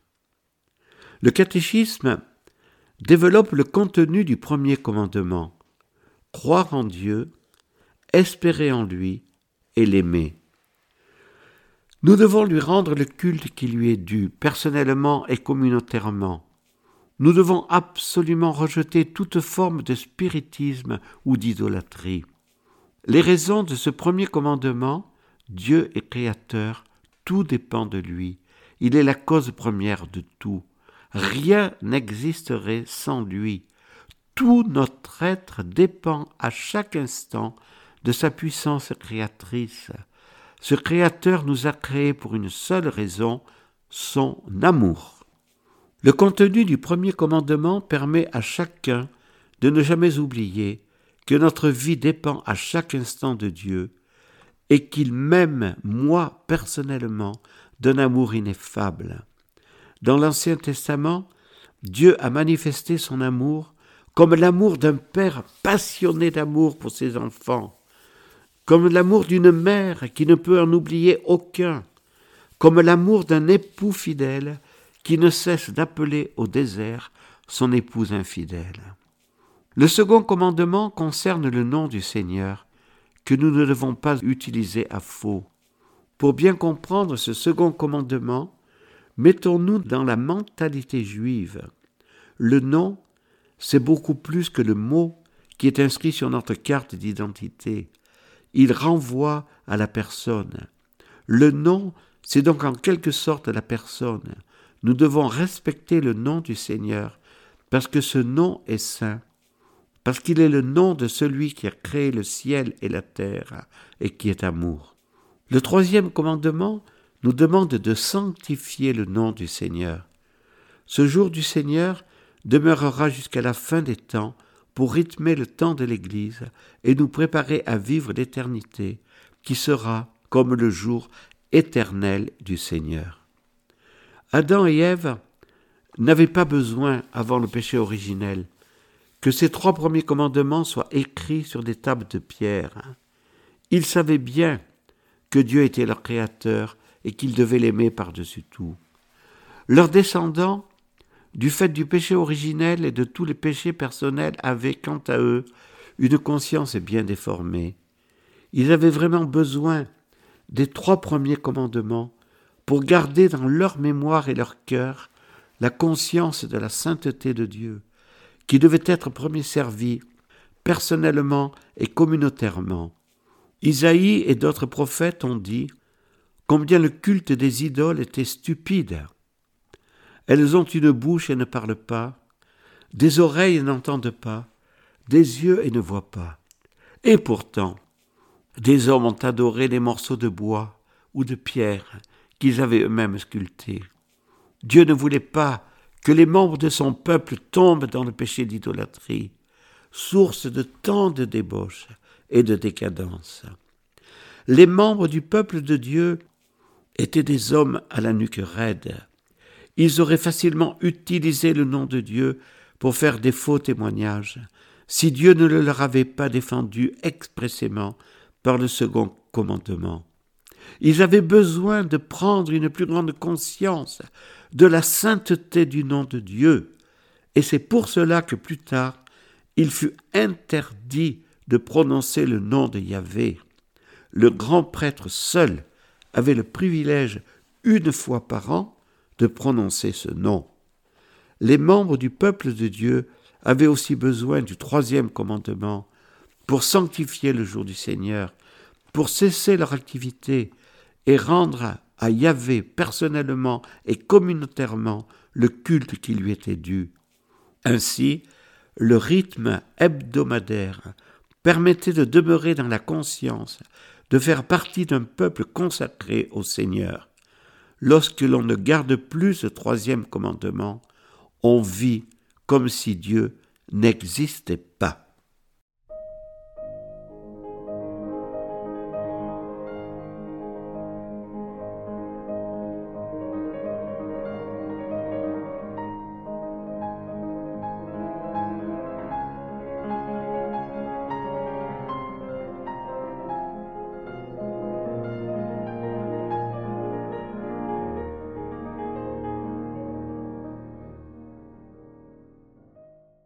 La pédagogie divine en donnant la loi. Nous voulons approfondir avec vous ce matin la pédagogie de Dieu éducateur. Nous désirons avec Saint Paul mieux comprendre pourquoi Dieu a donné, 600 ans après Abraham, la loi par l'intermédiaire de Moïse. La méditation des écrits de Saint Paul nous aidera à comprendre cette pédagogie divine sur les commandements. Ce sujet est le plus difficile des lettres de l'apôtre des nations. Cet apôtre a dit et redit que nous ne serions pas sauvés à cause de la loi, mais à cause de la foi en Jésus-Christ, le seul rédempteur des hommes. Pourtant, Saul, le zélé pharisien, aimait profondément la loi, qui donnait à son peuple une sagesse, qui en faisait un peuple au-dessus de tous les autres peuples. Il avait observé à la perfection la loi de ses pères, mais il avait compris, sur le chemin de Damas, que la loi des dix commandements n'était pas suffisante. C'est uniquement par la foi au Christ qui s'est donné pour nous que nous serons sauvés. Alors, la loi serait-elle inutile? Non, bien sûr. Saint Paul dit bien que la loi est bonne, mais elle n'a pas permis d'atteindre la perfection. La loi a été donnée en attendant le Christ. Elle a été comme un tuteur que l'on donne aux enfants pour leur éducation. Tant que nous sommes enfants ou esclaves, nous avons besoin de la loi, car nous n'avons pas atteint la maturité et la vraie liberté. Une fois venu le Christ et reçu le don de l'Esprit Saint, nous entrons dans la liberté de l'Esprit. Mais attention, la pensée de Saint Paul a été très déformée tout au long de l'histoire de l'Église. On ne peut pas interpréter Saint Paul en contradiction avec l'Évangile. Jésus, dans le discours sur la montagne, a dit qu'il n'était pas venu abolir la loi, mais l'accomplir et demander plus. Ainsi nous pouvons comprendre Saint Paul en l'interprétant selon son esprit. Les hommes qui vivaient avant le Christ ne vivaient pas sous le régime de la grâce apportée par le Christ.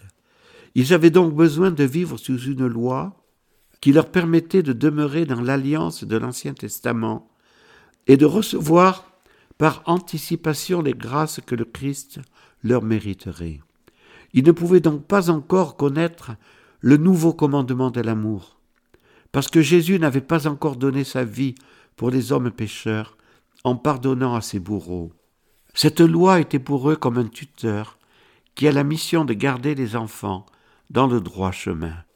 Le Christ est venu nous racheter et nous faire entrer dans la liberté de l'esprit.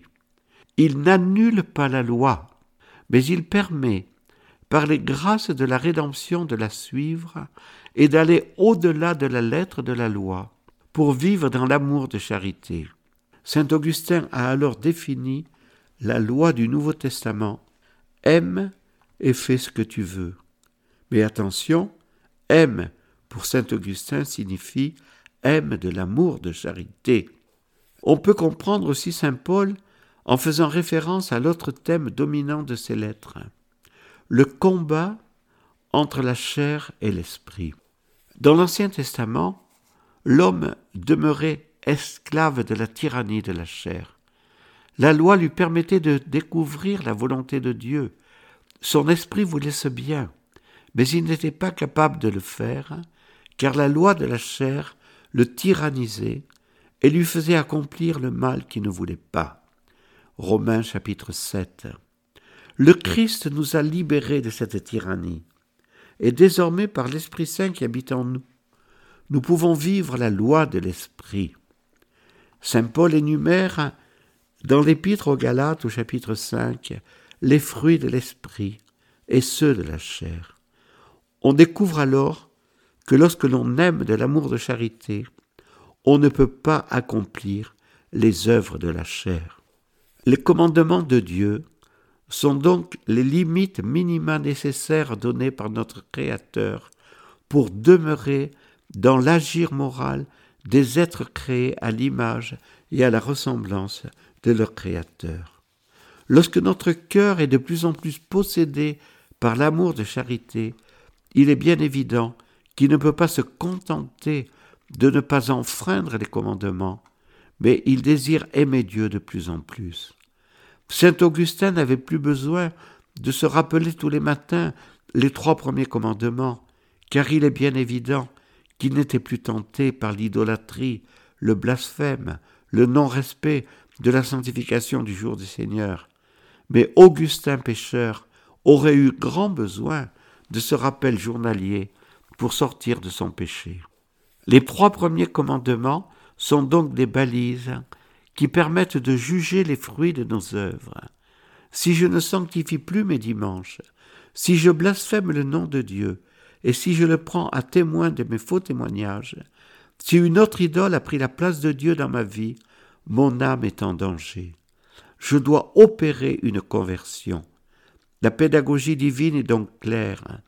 Les commandements sont nécessaires tant que l'on n'a pas atteint la maturité spirituelle des fidèles qui vivent selon la loi de l'esprit ou selon saint Augustin, selon la charité.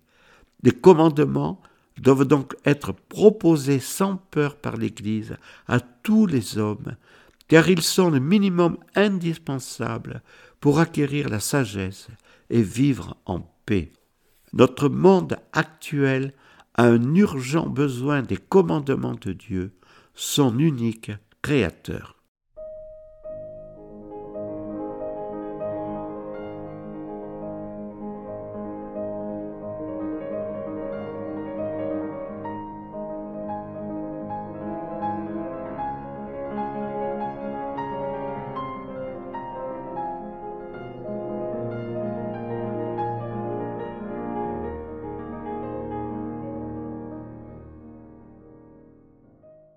La pédagogie de Dieu a-t-elle échoué? Voilà ce que nous voulons approfondir avec vous en ce jour. Si on se contente de méditer les sept premiers chapitres de la lettre aux Romains, on pourrait dire que la pédagogie de Dieu a échoué, puisque Saint Paul établit une constatation des faits.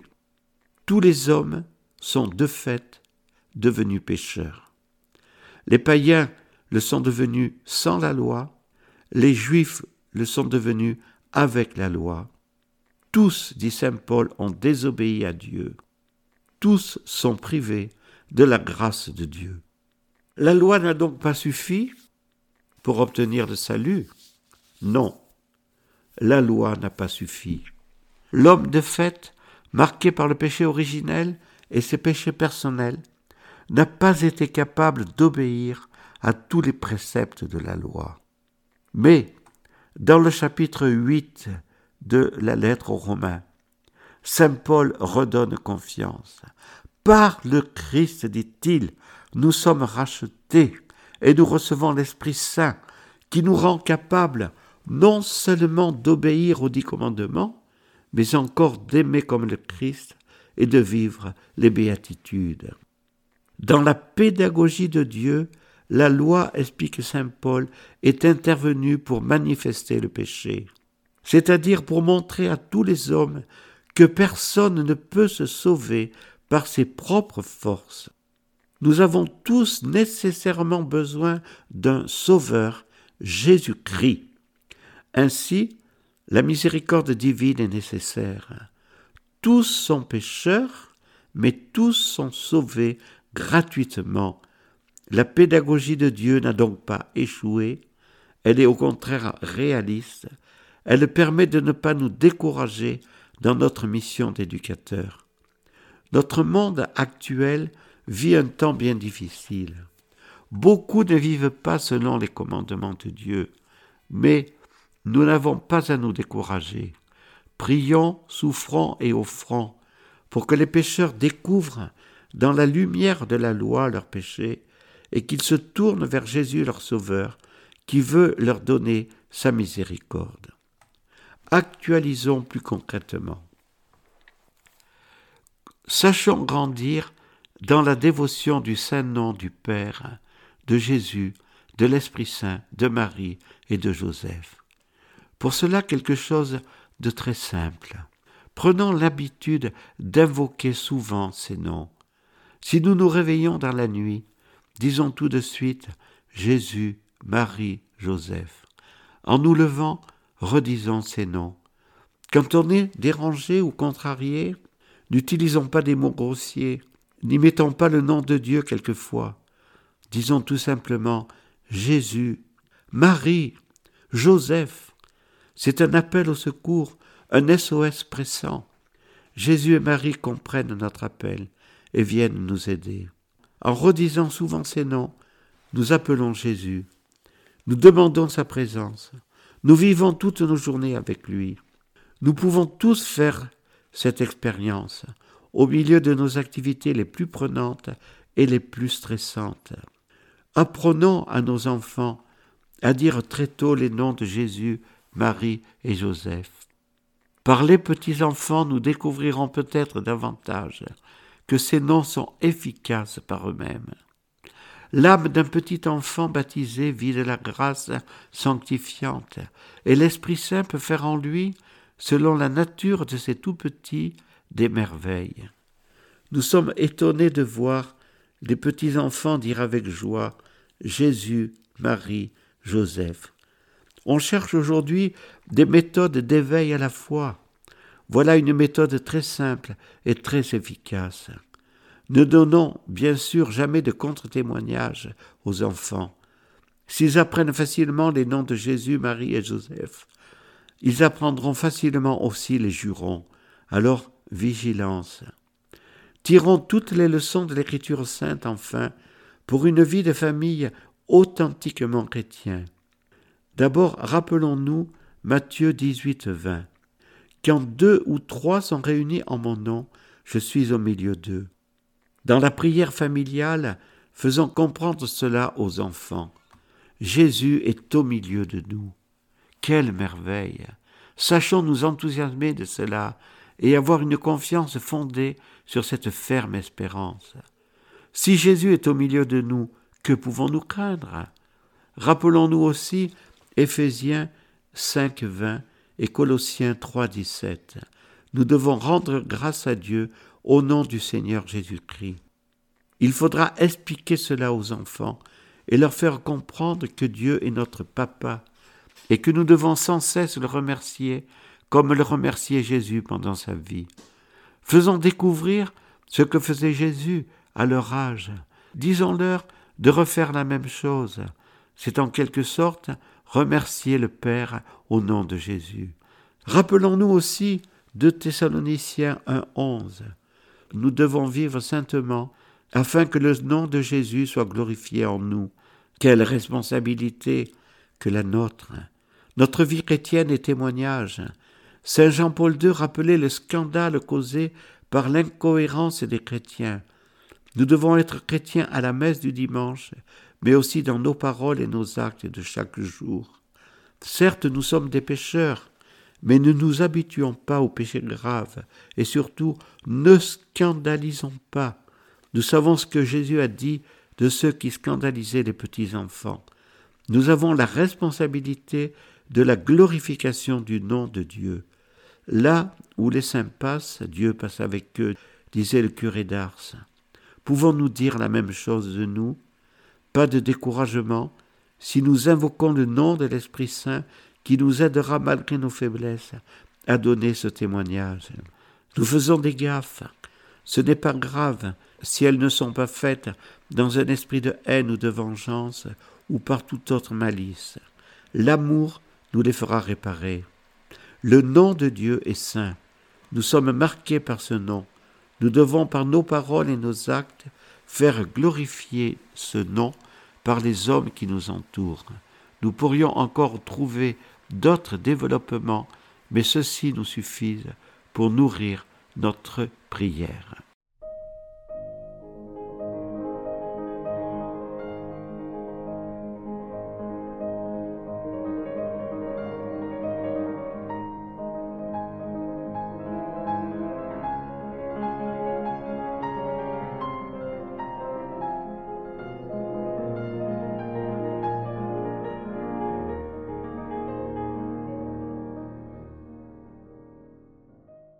Comprenons en ce jour l'importance des trois premiers commandements de Dieu et prions l'Esprit Saint pour éduquer ceux dont nous avons la charge à l'observance de ces commandements. Il est nécessaire que, dès leur premier âge, Dieu soit le premier servi dans la vie des enfants. Adoptez à votre vie de famille ces consignes spirituelles de Mère Marie-Augusta à ses enfants spirituels. Plus notre activité intérieure sera intense, mieux nous vivrons dans la liberté des enfants de Dieu, ces trois premiers commandements, et nous les rayonnerons par notre vie. L'activité intérieure pour Mère Marie-Augusta, c'est d'abord écouter Jésus en vivant au-dedans de nous-mêmes. Notre vie est une vie humaine, nous partageons tout avec nos frères et sœurs, mais nous vivons en Jésus, avec Jésus. Cette vie en Jésus nous permettra de tendre vers le recueillement incessant. Ce recueillement incessant est appelé dans la tradition de l'Église prière du cœur. Ce recueillement se manifeste intérieurement et extérieurement par le calme. L'agitation, dit Mère Marie-Augusta, nuit à ce recueillement.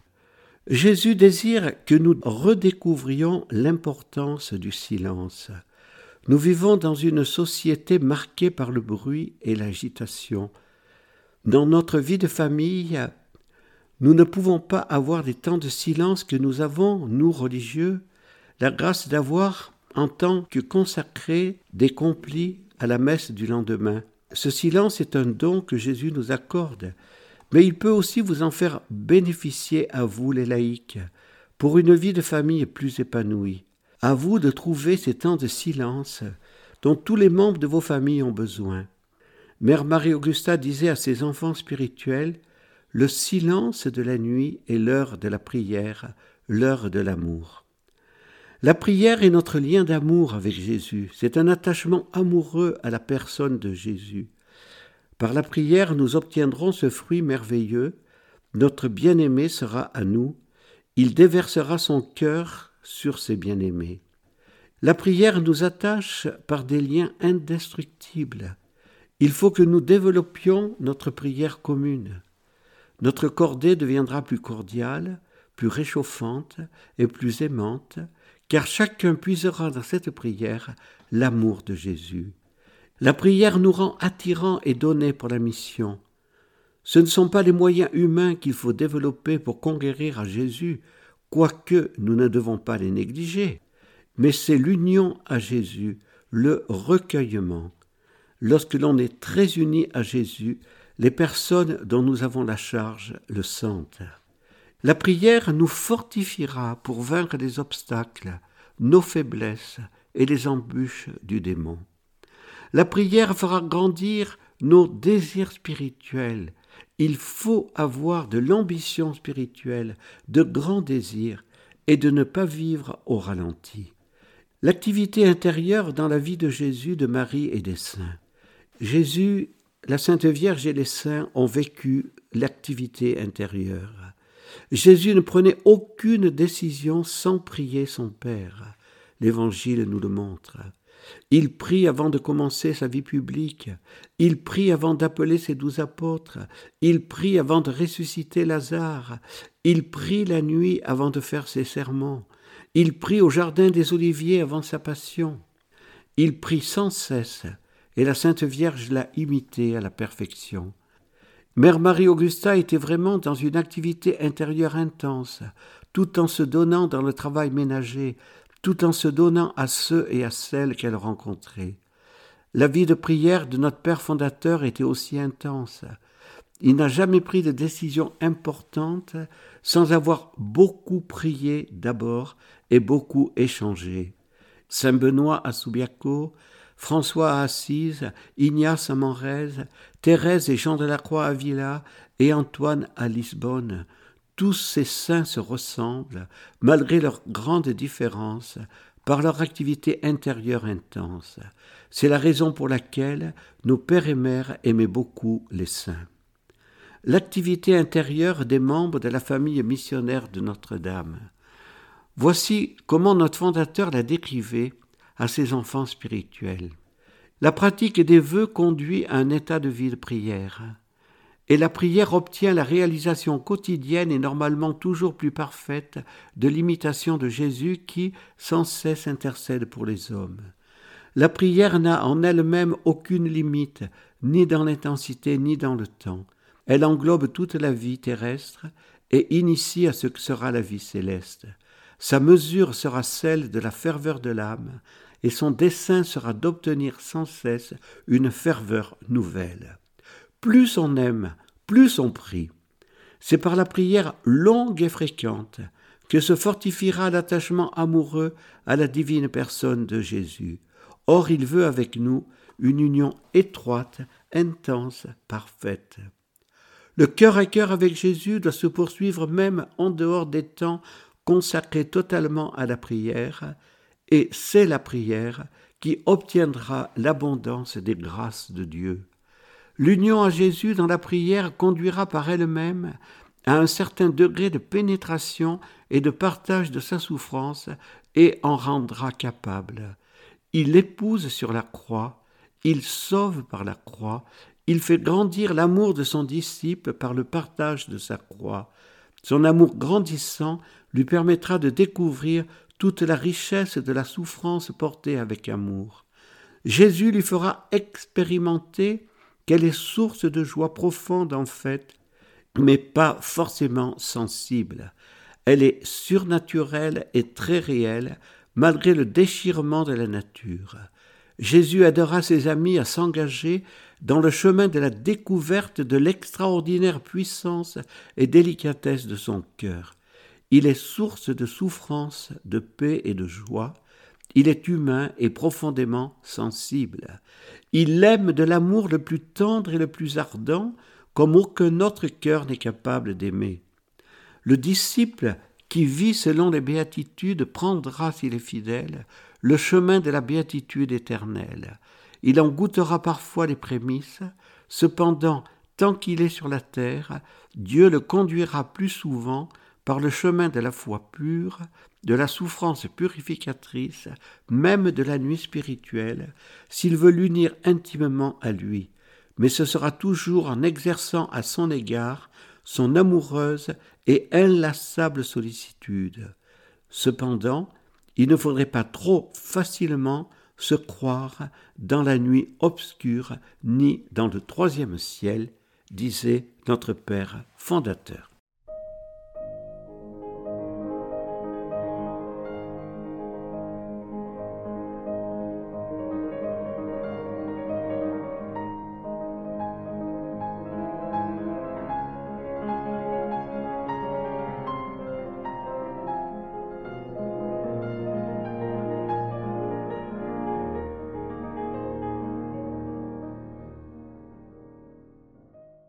Notre mission première, allons-nous voir aujourd'hui, et l'avons-nous vu hier, est de réaliser une union vivante avec Dieu. Jésus nous la permettra, cette union vivante, si nous nous développons dans une activité intérieure intense. Cela nécessite une vie de prière constante et persévérante, mais le cœur à cœur avec Jésus doit déborder les temps de prière. Notre fondateur disait encore Ils devront toujours donner, même dans une vie très occupée ou bousculée, et surtout en ce cas, un minimum de temps consacré strictement à la prière, sans laquelle ils ne pourraient plus demeurer intégralement à leur Dieu dans leur action, qui deviendrait spirituellement stérile. L'activité intérieure demande des efforts permanents un effort habituel contre l'agitation et le désordre, pour cultiver un esprit de prière, une facilité de recueillement, une recherche calme et patiente en même temps qu'active et habituelle de l'union en tout à notre Seigneur. Notre fondateur partageait cette conviction de Saint Benoît qu'on ne préfère donc rien à l'œuvre de Dieu. Ce partage de notre spiritualité et bien sûr à adapter à chacune de vos vies, à vos vies de famille. Saint François de Sales disait que la dévotion n'était pas la même pour les consacrés et pour ceux qui sont mariés et qui ont des responsabilités politiques et sociales. Mais ce que nous avons dit hier et aujourd'hui sur le primat de l'activité intérieure intense est valable pour tous et dans tous les états de vie. Nous pourrons vivre intérieurement tout en assumant fidèlement nos devoirs d'État et nos responsabilités, en vivant intérieurement avec Dieu. Tout cela est possible avec la grâce de Dieu et l'action de l'Esprit Saint. Plus nous vivrons cette activité intérieure intense, mieux nos enfants seront éduqués par notre exemple au primat de Dieu dans leur vie personnelle et leur vie familiale. Les trois premiers commandements de Dieu ne sont pas des obstacles à l'épanouissement de nos libertés. Ils sont au contraire les fondements nécessaires pour tendre à la vraie liberté des enfants de Dieu. Si Dieu n'est pas à la première place dans notre vie personnelle, dans notre vie conjugale et dans notre vie familiale, il risquera bien de ne pas être à la première place dans la vie de nos enfants. Gardons en nos cœurs et en nos mémoires tout ce que nous venons d'approfondir, et avec sainte Jeanne d'Arc et la cohorte des saints qui ont construit au cours des siècles la France chrétienne, la fille aînée de l'Église, redisons à nos enfants et à nos amis que nous accueillons en nos maisons, Dieu premier servi. Nous voudrions vous aider à méditer ce passage du testament spirituel de Benoît XVI. Ce que j'ai dit tout à l'heure de mes compatriotes, écrivait Benoît XVI dans son testament, je le dis maintenant à tous ceux qui ont été confiés à mon ministère dans l'Église. Tenez bon dans la foi. Ne vous laissez pas troubler. Il semble souvent que la science, d'une part les sciences naturelles, d'autre part la recherche historique, en particulier l'exégèse des Saintes Écritures, ait des vues irréfutables qui s'opposent à la foi catholique. J'ai assisté de loin aux transformations des sciences naturelles et j'ai pu voir comment des certitudes apparentes fondées contre la foi ne se révélaient pas être des sciences, mais des interprétations philosophiques appartenant seulement en apparence à la science, tout comme la foi a appris dans le dialogue avec les sciences naturelles la limite de la portée de ces affirmations et ainsi à mieux comprendre ce qu'elle est. Depuis soixante ans, disait encore Benoît XVI, j'accompagne le chemin de la théologie, en particulier celui des études bibliques, et j'ai vu s'effondrer au fil des générations des thèses qui semblaient inébranlables et qui se sont révélées n'être que de simples hypothèses. La génération libérale, Arnac, Jules Cher, la génération existentialiste, Bultmann, etc., la génération marxiste. J'ai vu et je vois comment, dans l'enchevêtrement des hypothèses, la raison de la foi a émergé et émerge à nouveau. Jésus-Christ est vraiment le chemin, la vérité et la vie. Et l'Église, dans toutes ses imperfections, est vraiment son corps. Toute l'action de Joseph Ratzinger, devenu Benoît XVI, est synthétisée dans ces lignes. Nous ne pouvons que lui dire un très grand merci et prier Dieu pour que très bientôt, après la grande tempête et le triomphe du cœur immaculé de Marie, il soit déclaré saint et appelé Benoît XVI le Grand aux côtés de Jean-Paul II le Grand et qu'il soit déclaré docteur de l'Église. Demain, nous essaierons de voir comment vivre les quatrième, cinquième et sixième commandements dans notre vie de chaque jour. Allons de l'avant dans la découverte de l'amour. Vivons vraiment une vie intérieure grâce aux trois premiers commandements de Dieu.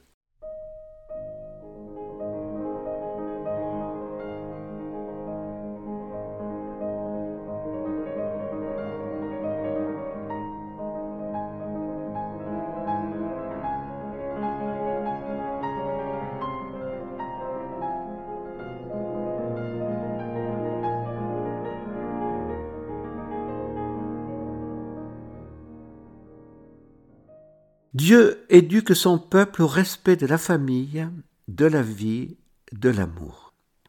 Le quatrième commandement que nous allons approfondir aujourd'hui et demain tes pères et mères honoreras. Après avoir approfondi les trois premiers commandements de Dieu qui règlent nos relations avec notre Créateur et Sauveur, essayons de bien comprendre ce que Dieu nous commande dans le quatrième commandement. Tu honoreras ton Père et ta mère. Le livre de l'Exode nous rapporte les dix commandements donnés par Yahvé à Moïse. Pour le quatrième, il est dit Honore ton père et ta mère afin d'avoir longue vie sur la terre. Exode 20, 12. Quelques versets plus loin, ce même livre enseigne Qui frappe son père ou sa mère devrait être mis à mort, et qui traite indignement son père ou sa mère devra être mis à mort. Le livre du Lévitique dit Quiconque maudira son père ou sa mère devra mourir. Puisqu'il maudit son père ou sa mère, son sang retombera sur lui-même. Lévitique 28, 9. Le livre du Deutéronome. Si un homme a un fils dévoyé et indocile, qui ne veut pas écouter ni la voix de son père ni la voix de sa mère, et qui, puni par eux, ne les écoute pas davantage, son père et sa mère se saisiront de lui et l'amèneront aux anciens de sa ville. Notre fils que voici se dévoie. Il est indocile et ne nous écoute pas. Il est débauché et buveur alors tous ses concitoyens le lapideront jusqu'à ce que mort s'en suive.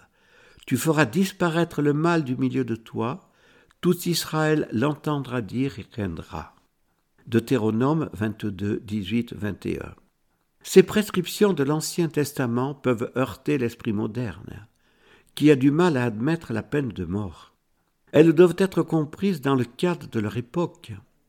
Ce que nous devons en retenir, c'est le respect dû aux parents, respect sacré. Mais à côté de ces prescriptions rigoureuses, nous trouvons aussi dans le livre de la Genèse L'homme quittera son père et sa mère, et s'attachera à sa femme, et ils ne seront plus qu'une seule chair. Genèse 2, 24. Jésus a voulu nous donner un enseignement important dans l'épisode que nous appelons Jésus perdu retrouvé au milieu des docteurs. Il a douze ans, il reste à Jérusalem à l'insu de ses parents. Pourquoi ne les a-t-il pas prévenus? Saint Joseph et la Sainte Vierge l'ont cherché avec angoisse pendant trois jours. Il leur répond d'une façon qui nous déconcerte. Pourquoi me cherchiez-vous? Ne savez-vous pas que je me dois aux affaires de mon Père? Luc 2, 49. Jésus dira encore cette phrase étonnante. Si quelqu'un vient à moi sans haïr son père, sa mère, il ne peut être mon disciple. Luc 14, 26. Que signifie cette expression forte? Notre Seigneur ne demande pas bien sûr de haïr ses parents, mais de l'aimer lui, Jésus, plus que nos propres parents. Matthieu 10, 37.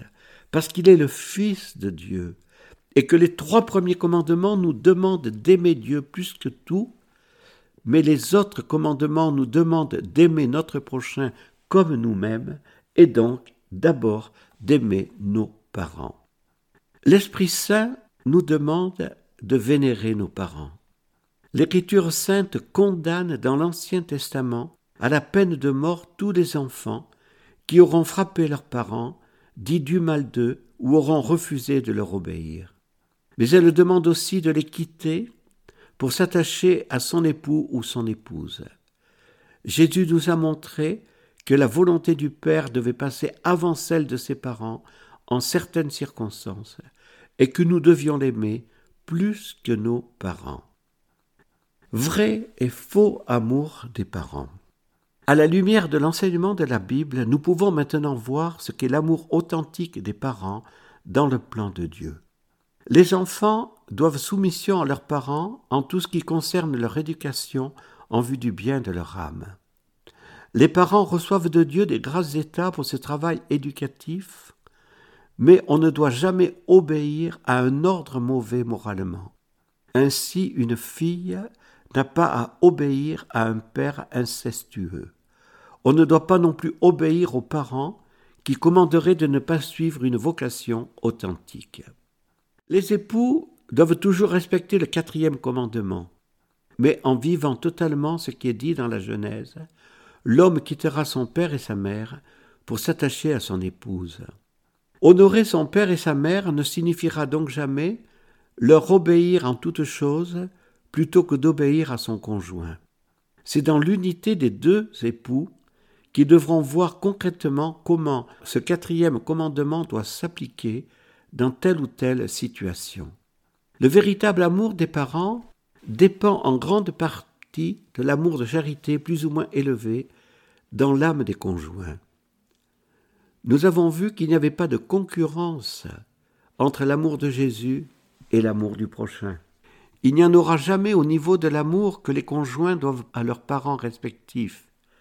Si l'amour de Jésus est vraiment à la première place dans leur cœur, plus les époux aimeront Jésus, plus ils s'aimeront de l'amour de charité et aimeront leurs parents droitement. Cet amour de charité les rendra pénétrants des besoins réels de leurs parents et généreux en certaines circonstances exceptionnelles pour leur venir en aide et accomplir le quatrième commandement. Le faux amour des parents est en fait le fruit d'une mauvaise sentimentalité. Il faut se méfier de la sentimentalité qui peut susciter de sérieuses difficultés dans un foyer. Sous prétexte d'amour des parents, on risquera par sentimentalité d'être trop dépendant d'eux. On pensera alors vivre le quatrième commandement, mais on ne vivra pas celui de la Genèse. D'où vient cette sentimentalité excessive et affaiblissante d'un amour possessif des parents souvent, qui considèrent leurs enfants comme leur propriété, alors qu'ils sont les enfants de Dieu? Cet amour possessif engendre chez l'enfant une certaine faiblesse et un manque de liberté. Comment aimer nos parents à la façon de Dieu En les aimant en Dieu?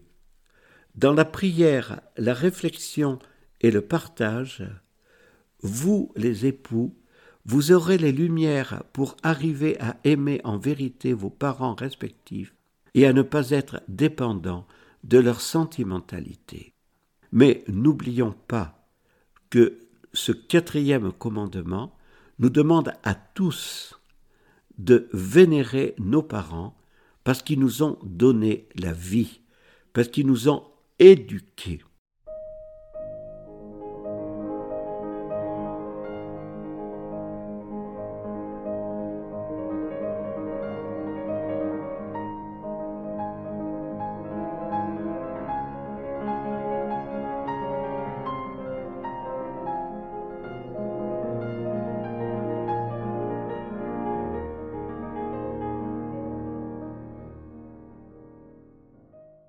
Pourquoi ce commandement de vénérer ses parents a cette quatrième place dans les commandements de Dieu?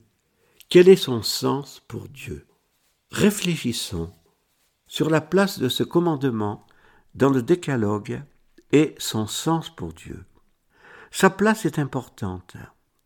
Ce quatrième commandement vient tout de suite après les trois commandements qui règlent notre vie spirituelle et nos relations avec Dieu créateur et sauveur. Cette première place de l'amour des parents est significative. Dieu veut nous donner un message par cette indication. Il veut nous faire comprendre en effet que la famille est première en rapport à toute autre société. L'État n'a pas priorité sur la famille, mais il doit être à son service. Dieu n'a pas dit Sois soumis au gouvernement de ton État, mais honore ton père et ta mère. C'est à cause de cela que l'Église, dans la promulgation des droits de la famille du 22 octobre 1983, a écrit au préambule D. La famille, société naturelle, existe antérieurement à l'État ou à toute autre collectivité et possède des droits propres qui sont inaliénables. Pourquoi cela? Parce que le Créateur en a décidé ainsi. L'homme quittera son père et sa mère. Pour que cette cellule de base de la société et de l'Église puisse remplir sa mission, Dieu a donné ce quatrième commandement qui demande aux enfants de vénérer leurs parents, c'est-à-dire, comme nous l'avons dit hier, ne pas les frapper, ne pas les maudire, leur obéir. Dans l'exhortation sur la famille du 22 novembre 1981, Saint Jean-Paul II a bien développé le rôle irremplaçable de la famille pour la société. C'est en elle, en effet, que l'on apprend à vivre en société. Pour vivre ainsi, il faut une hiérarchie. Il est donc nécessaire qu'il y ait une autorité, le père et la mère. Il est aussi nécessaire que les enfants apprennent à obéir. Sans cette cellule de base qu'est la famille, toute vie en société deviendrait quasiment impossible. La famille pour l'Église est encore importante en tant que petite Église domestique. C'est en elle, en effet, l'enfant apprend à obéir à l'autorité qui représente Dieu.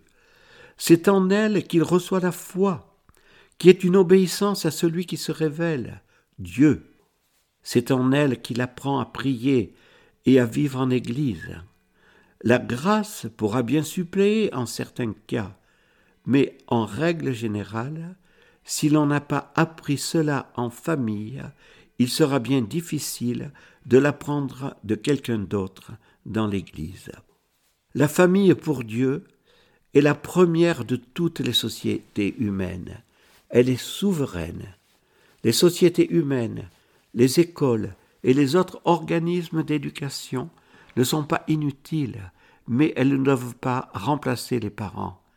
Elles doivent protéger la famille et essayer dans leur structure d'incarner les vertus familiales qui sont nécessaires pour construire une authentique civilisation de l'amour.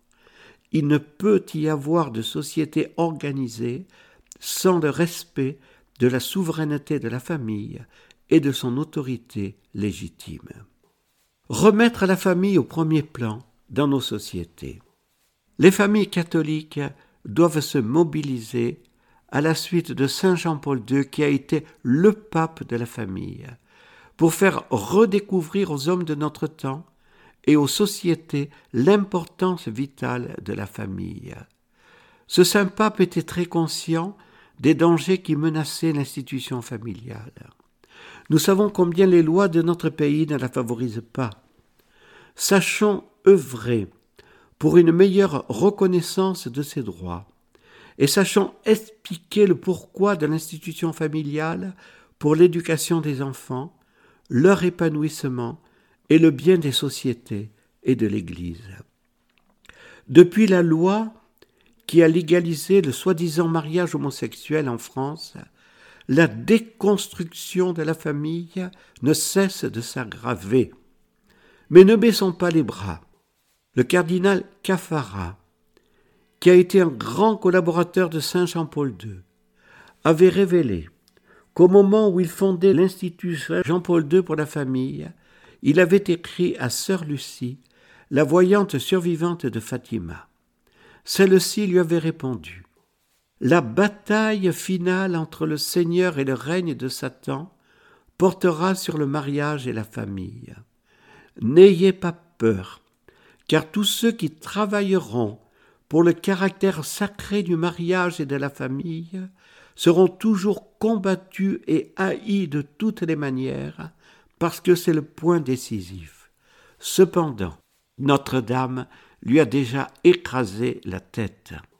Depuis 1968, les menaces contre la famille n'ont cessé de croître.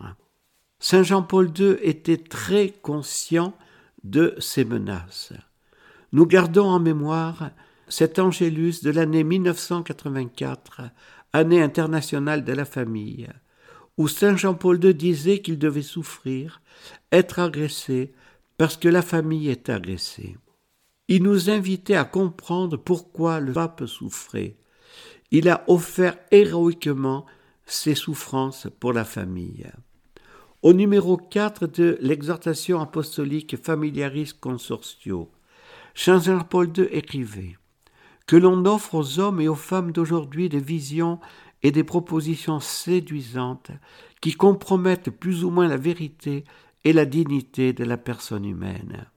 Cette offre, soulignait-il, est souvent soutenue par l'organisation puissante et partout diffuse des moyens de communication sociale qui mettent subtilement en péril la liberté et la capacité de juger en toute objectivité. Dans le numéro 5, il invitait à un discernement accompli grâce au sens de la foi. Le numéro 6 évoquait la situation dans laquelle se trouve la famille, présente des aspects positifs et négatifs. Les uns sont le signe du salut du Christ à l'œuvre dans le monde, les autres du refus que l'homme oppose à l'amour de Dieu. La situation historique dans laquelle vit la famille, écrivait-il, se présente donc comme un mélange d'ombre et de lumière. Ce mélange montre que l'histoire n'est pas simplement un progrès nécessaire vers le mieux, mais un avènement de la liberté, et plus encore un combat entre liberté qui s'oppose, c'est-à-dire, selon l'expression bien connue de saint Augustin, un conflit entre deux amours, l'amour de Dieu poussé jusqu'au mépris de soi, l'amour de soi poussé jusqu'au mépris de Dieu. Il s'ensuit que seule l'éducation de l'amour, enracinée dans la foi, peut conduire à acquérir la capacité d'interpréter les signes des temps qui sont l'expression historique de ce double amour. Le numéro 7 est particulièrement dramatique et actuel. En vivant dans un tel monde et sous l'influence provenant surtout des masses médias, les fidèles n'ont pas toujours su et ne savent pas toujours demeurer indemnes de l'obscurcissement des valeurs fondamentales, ni se situer comme conscience critique de cette culture familiale et comme sujet actif de la construction d'un authentique humanisme familial. Au nombre des signes les plus préoccupants de ce phénomène, disait Jean-Paul II, les pères du synode sur la famille ont souligné en particulier l'expansion du divorce et du recours à une nouvelle union de la part des fidèles eux-mêmes. L'acceptation du mariage purement civil, en contradiction avec leur vocation de baptiser à s'épouser dans le Seigneur, la célébration du mariage sacrement sans foi vivante, mais pour d'autres motifs, le refus de normes morales qui éclairent et soutiennent l'exercice humain et chrétien de la sexualité dans le mariage. Au numéro 8, Saint Jean-Paul II invitait l'Église à participer à la construction d'un nouvel humanisme qui ne détourne pas les hommes de Dieu, mais les y conduise de façon plus plénière. Il est donc nécessaire que tous reprennent conscience du primat des valeurs morales. Elles sont celles de la personne humaine comme telle.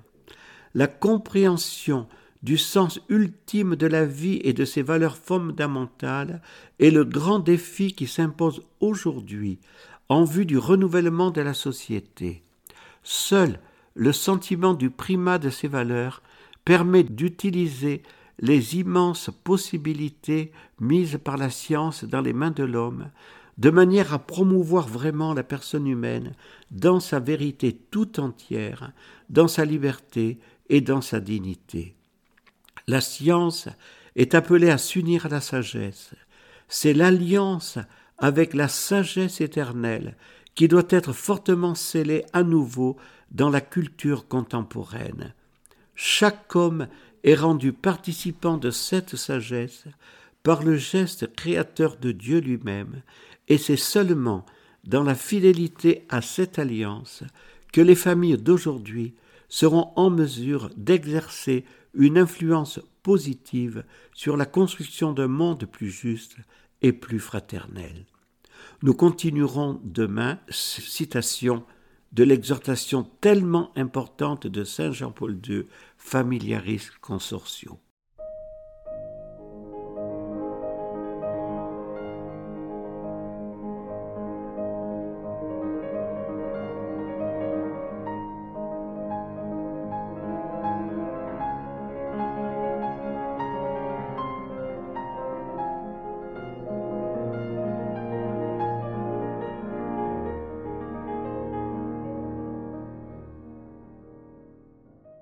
Nous voici dans la dernière émission de notre premier cycle et deux cycles vont suivre pour commenter ces dix commandements de Dieu. Dans le numéro 9 de Familiaris Consortio, Saint Jean-Paul II remontait aux causes de la crise de la famille, à l'injustice qui vient du péché, celui-ci ayant pénétré profondément les structures du monde d'aujourd'hui, et qui empêche souvent la famille de se réaliser vraiment elle-même et d'exercer ses droits fondamentaux, nous devons tous nous opposer par une conversion de l'esprit et du cœur qui implique de suivre le Christ crucifié en renonçant à son propre égoïsme. Une telle conversion ne peut pas ne pas avoir une influence bénéfique et rénovatrice même sur les structures de la société. Le grand pape de Veritatis Splendor rappelait déjà dans l'introduction de Familiaris Consortio que l'on ne devait pas confondre loi de gradualité et gradualité de la loi. Il faut une conversion continuelle, permanente, qui, tout en exigeant de se détacher intérieurement de tout mal et d'adhérer au bien dans sa plénitude, se traduit concrètement en une démarche conduisant toujours plus loin. Ainsi se développe un processus dynamique qui va peu à peu de l'avant grâce à l'intégration progressive des dons de Dieu et des exigences de son amour définitif et absolu dans toute la vie personnelle et sociale de l'homme. C'est pourquoi un cheminement pédagogique de croissance est nécessaire pour que les fidèles, les familles et les peuples et même la civilisation, à partir de ceux qu'ils ont déjà reçus du mystère du Christ, soient patiemment conduits plus loin, jusqu'à une conscience plus riche et à une intégration plus pleine de ce mystère dans leur vie. En clair, le mal ne peut jamais être appelé bien. L'Église doit faire front aujourd'hui à la grave menace que font peser sur les familles, les enfants et les jeunes les idéologues du gender. Soyons davantage conscients de cette grave menace. Dans la conclusion de Familiaris Concertio, Saint Jean-Paul II écrivait Je me sens poussé à demander un effort particulier aux fils de l'Église. Dans la foi, ils ont une pleine connaissance du merveilleux dessein de Dieu ils ont donc une raison de plus de prendre à cœur la réalité de la famille dans ce temps d'épreuve et de grâce qui est le nôtre. Ils doivent aimer la famille de façon particulière. C'est là une consigne concrète et exigeante. Aimer la famille signifie avoir en estimer les valeurs et les possibilités, en cherchant toujours à les promouvoir. Aimer la famille signifie reconnaître les dangers et les maux qui la menacent afin de pouvoir les surmonter. Aimer la famille signifie faire en sorte de lui assurer un milieu qui soit favorable à son développement. Et c'est encore une forme éminente de l'amour que de redonner à la famille chrétienne d'aujourd'hui, souvent tentée de se décourager ou angoissée par les difficultés croissantes des raisons de croire en elle-même, dans ses richesses de nature et de grâce, dans la mission que Dieu lui a confiée. Oui, disait Saint Jean-Paul II, il faut que les familles d'aujourd'hui se ressaisissent, il faut qu'elles suivent le Christ. Les chrétiens ont en outre le devoir d'annoncer avec joie et conviction la bonne nouvelle sur la famille, laquelle a absolument besoin d'écouter encore et sans cesse et de comprendre toujours plus profondément les paroles authentiques qui lui révèlent son identité, ses ressources intérieures, l'importance de sa mission dans la cité des hommes et dans celle de Dieu. Bien chers auditeurs de Radio Espérance, nous espérons que ce premier cycle d'émissions vous aura permis de mieux comprendre les trois premiers commandements qui concernent Dieu et le quatrième commandement qui concerne la famille.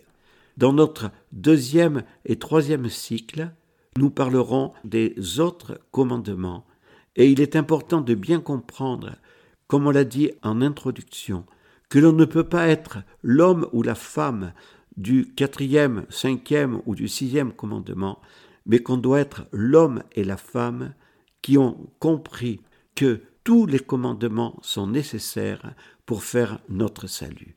Merci, bien chers auditeurs, prions les uns pour les autres afin d'observer dans la paix et l'amour les commandements de Dieu et comprenons profondément que ces commandements sont au service de l'amour de Dieu, puisque Jésus les a résumés par cette phrase, les commandements de Dieu, c'est d'aimer Dieu de tout son cœur et d'aimer son prochain comme soi-même.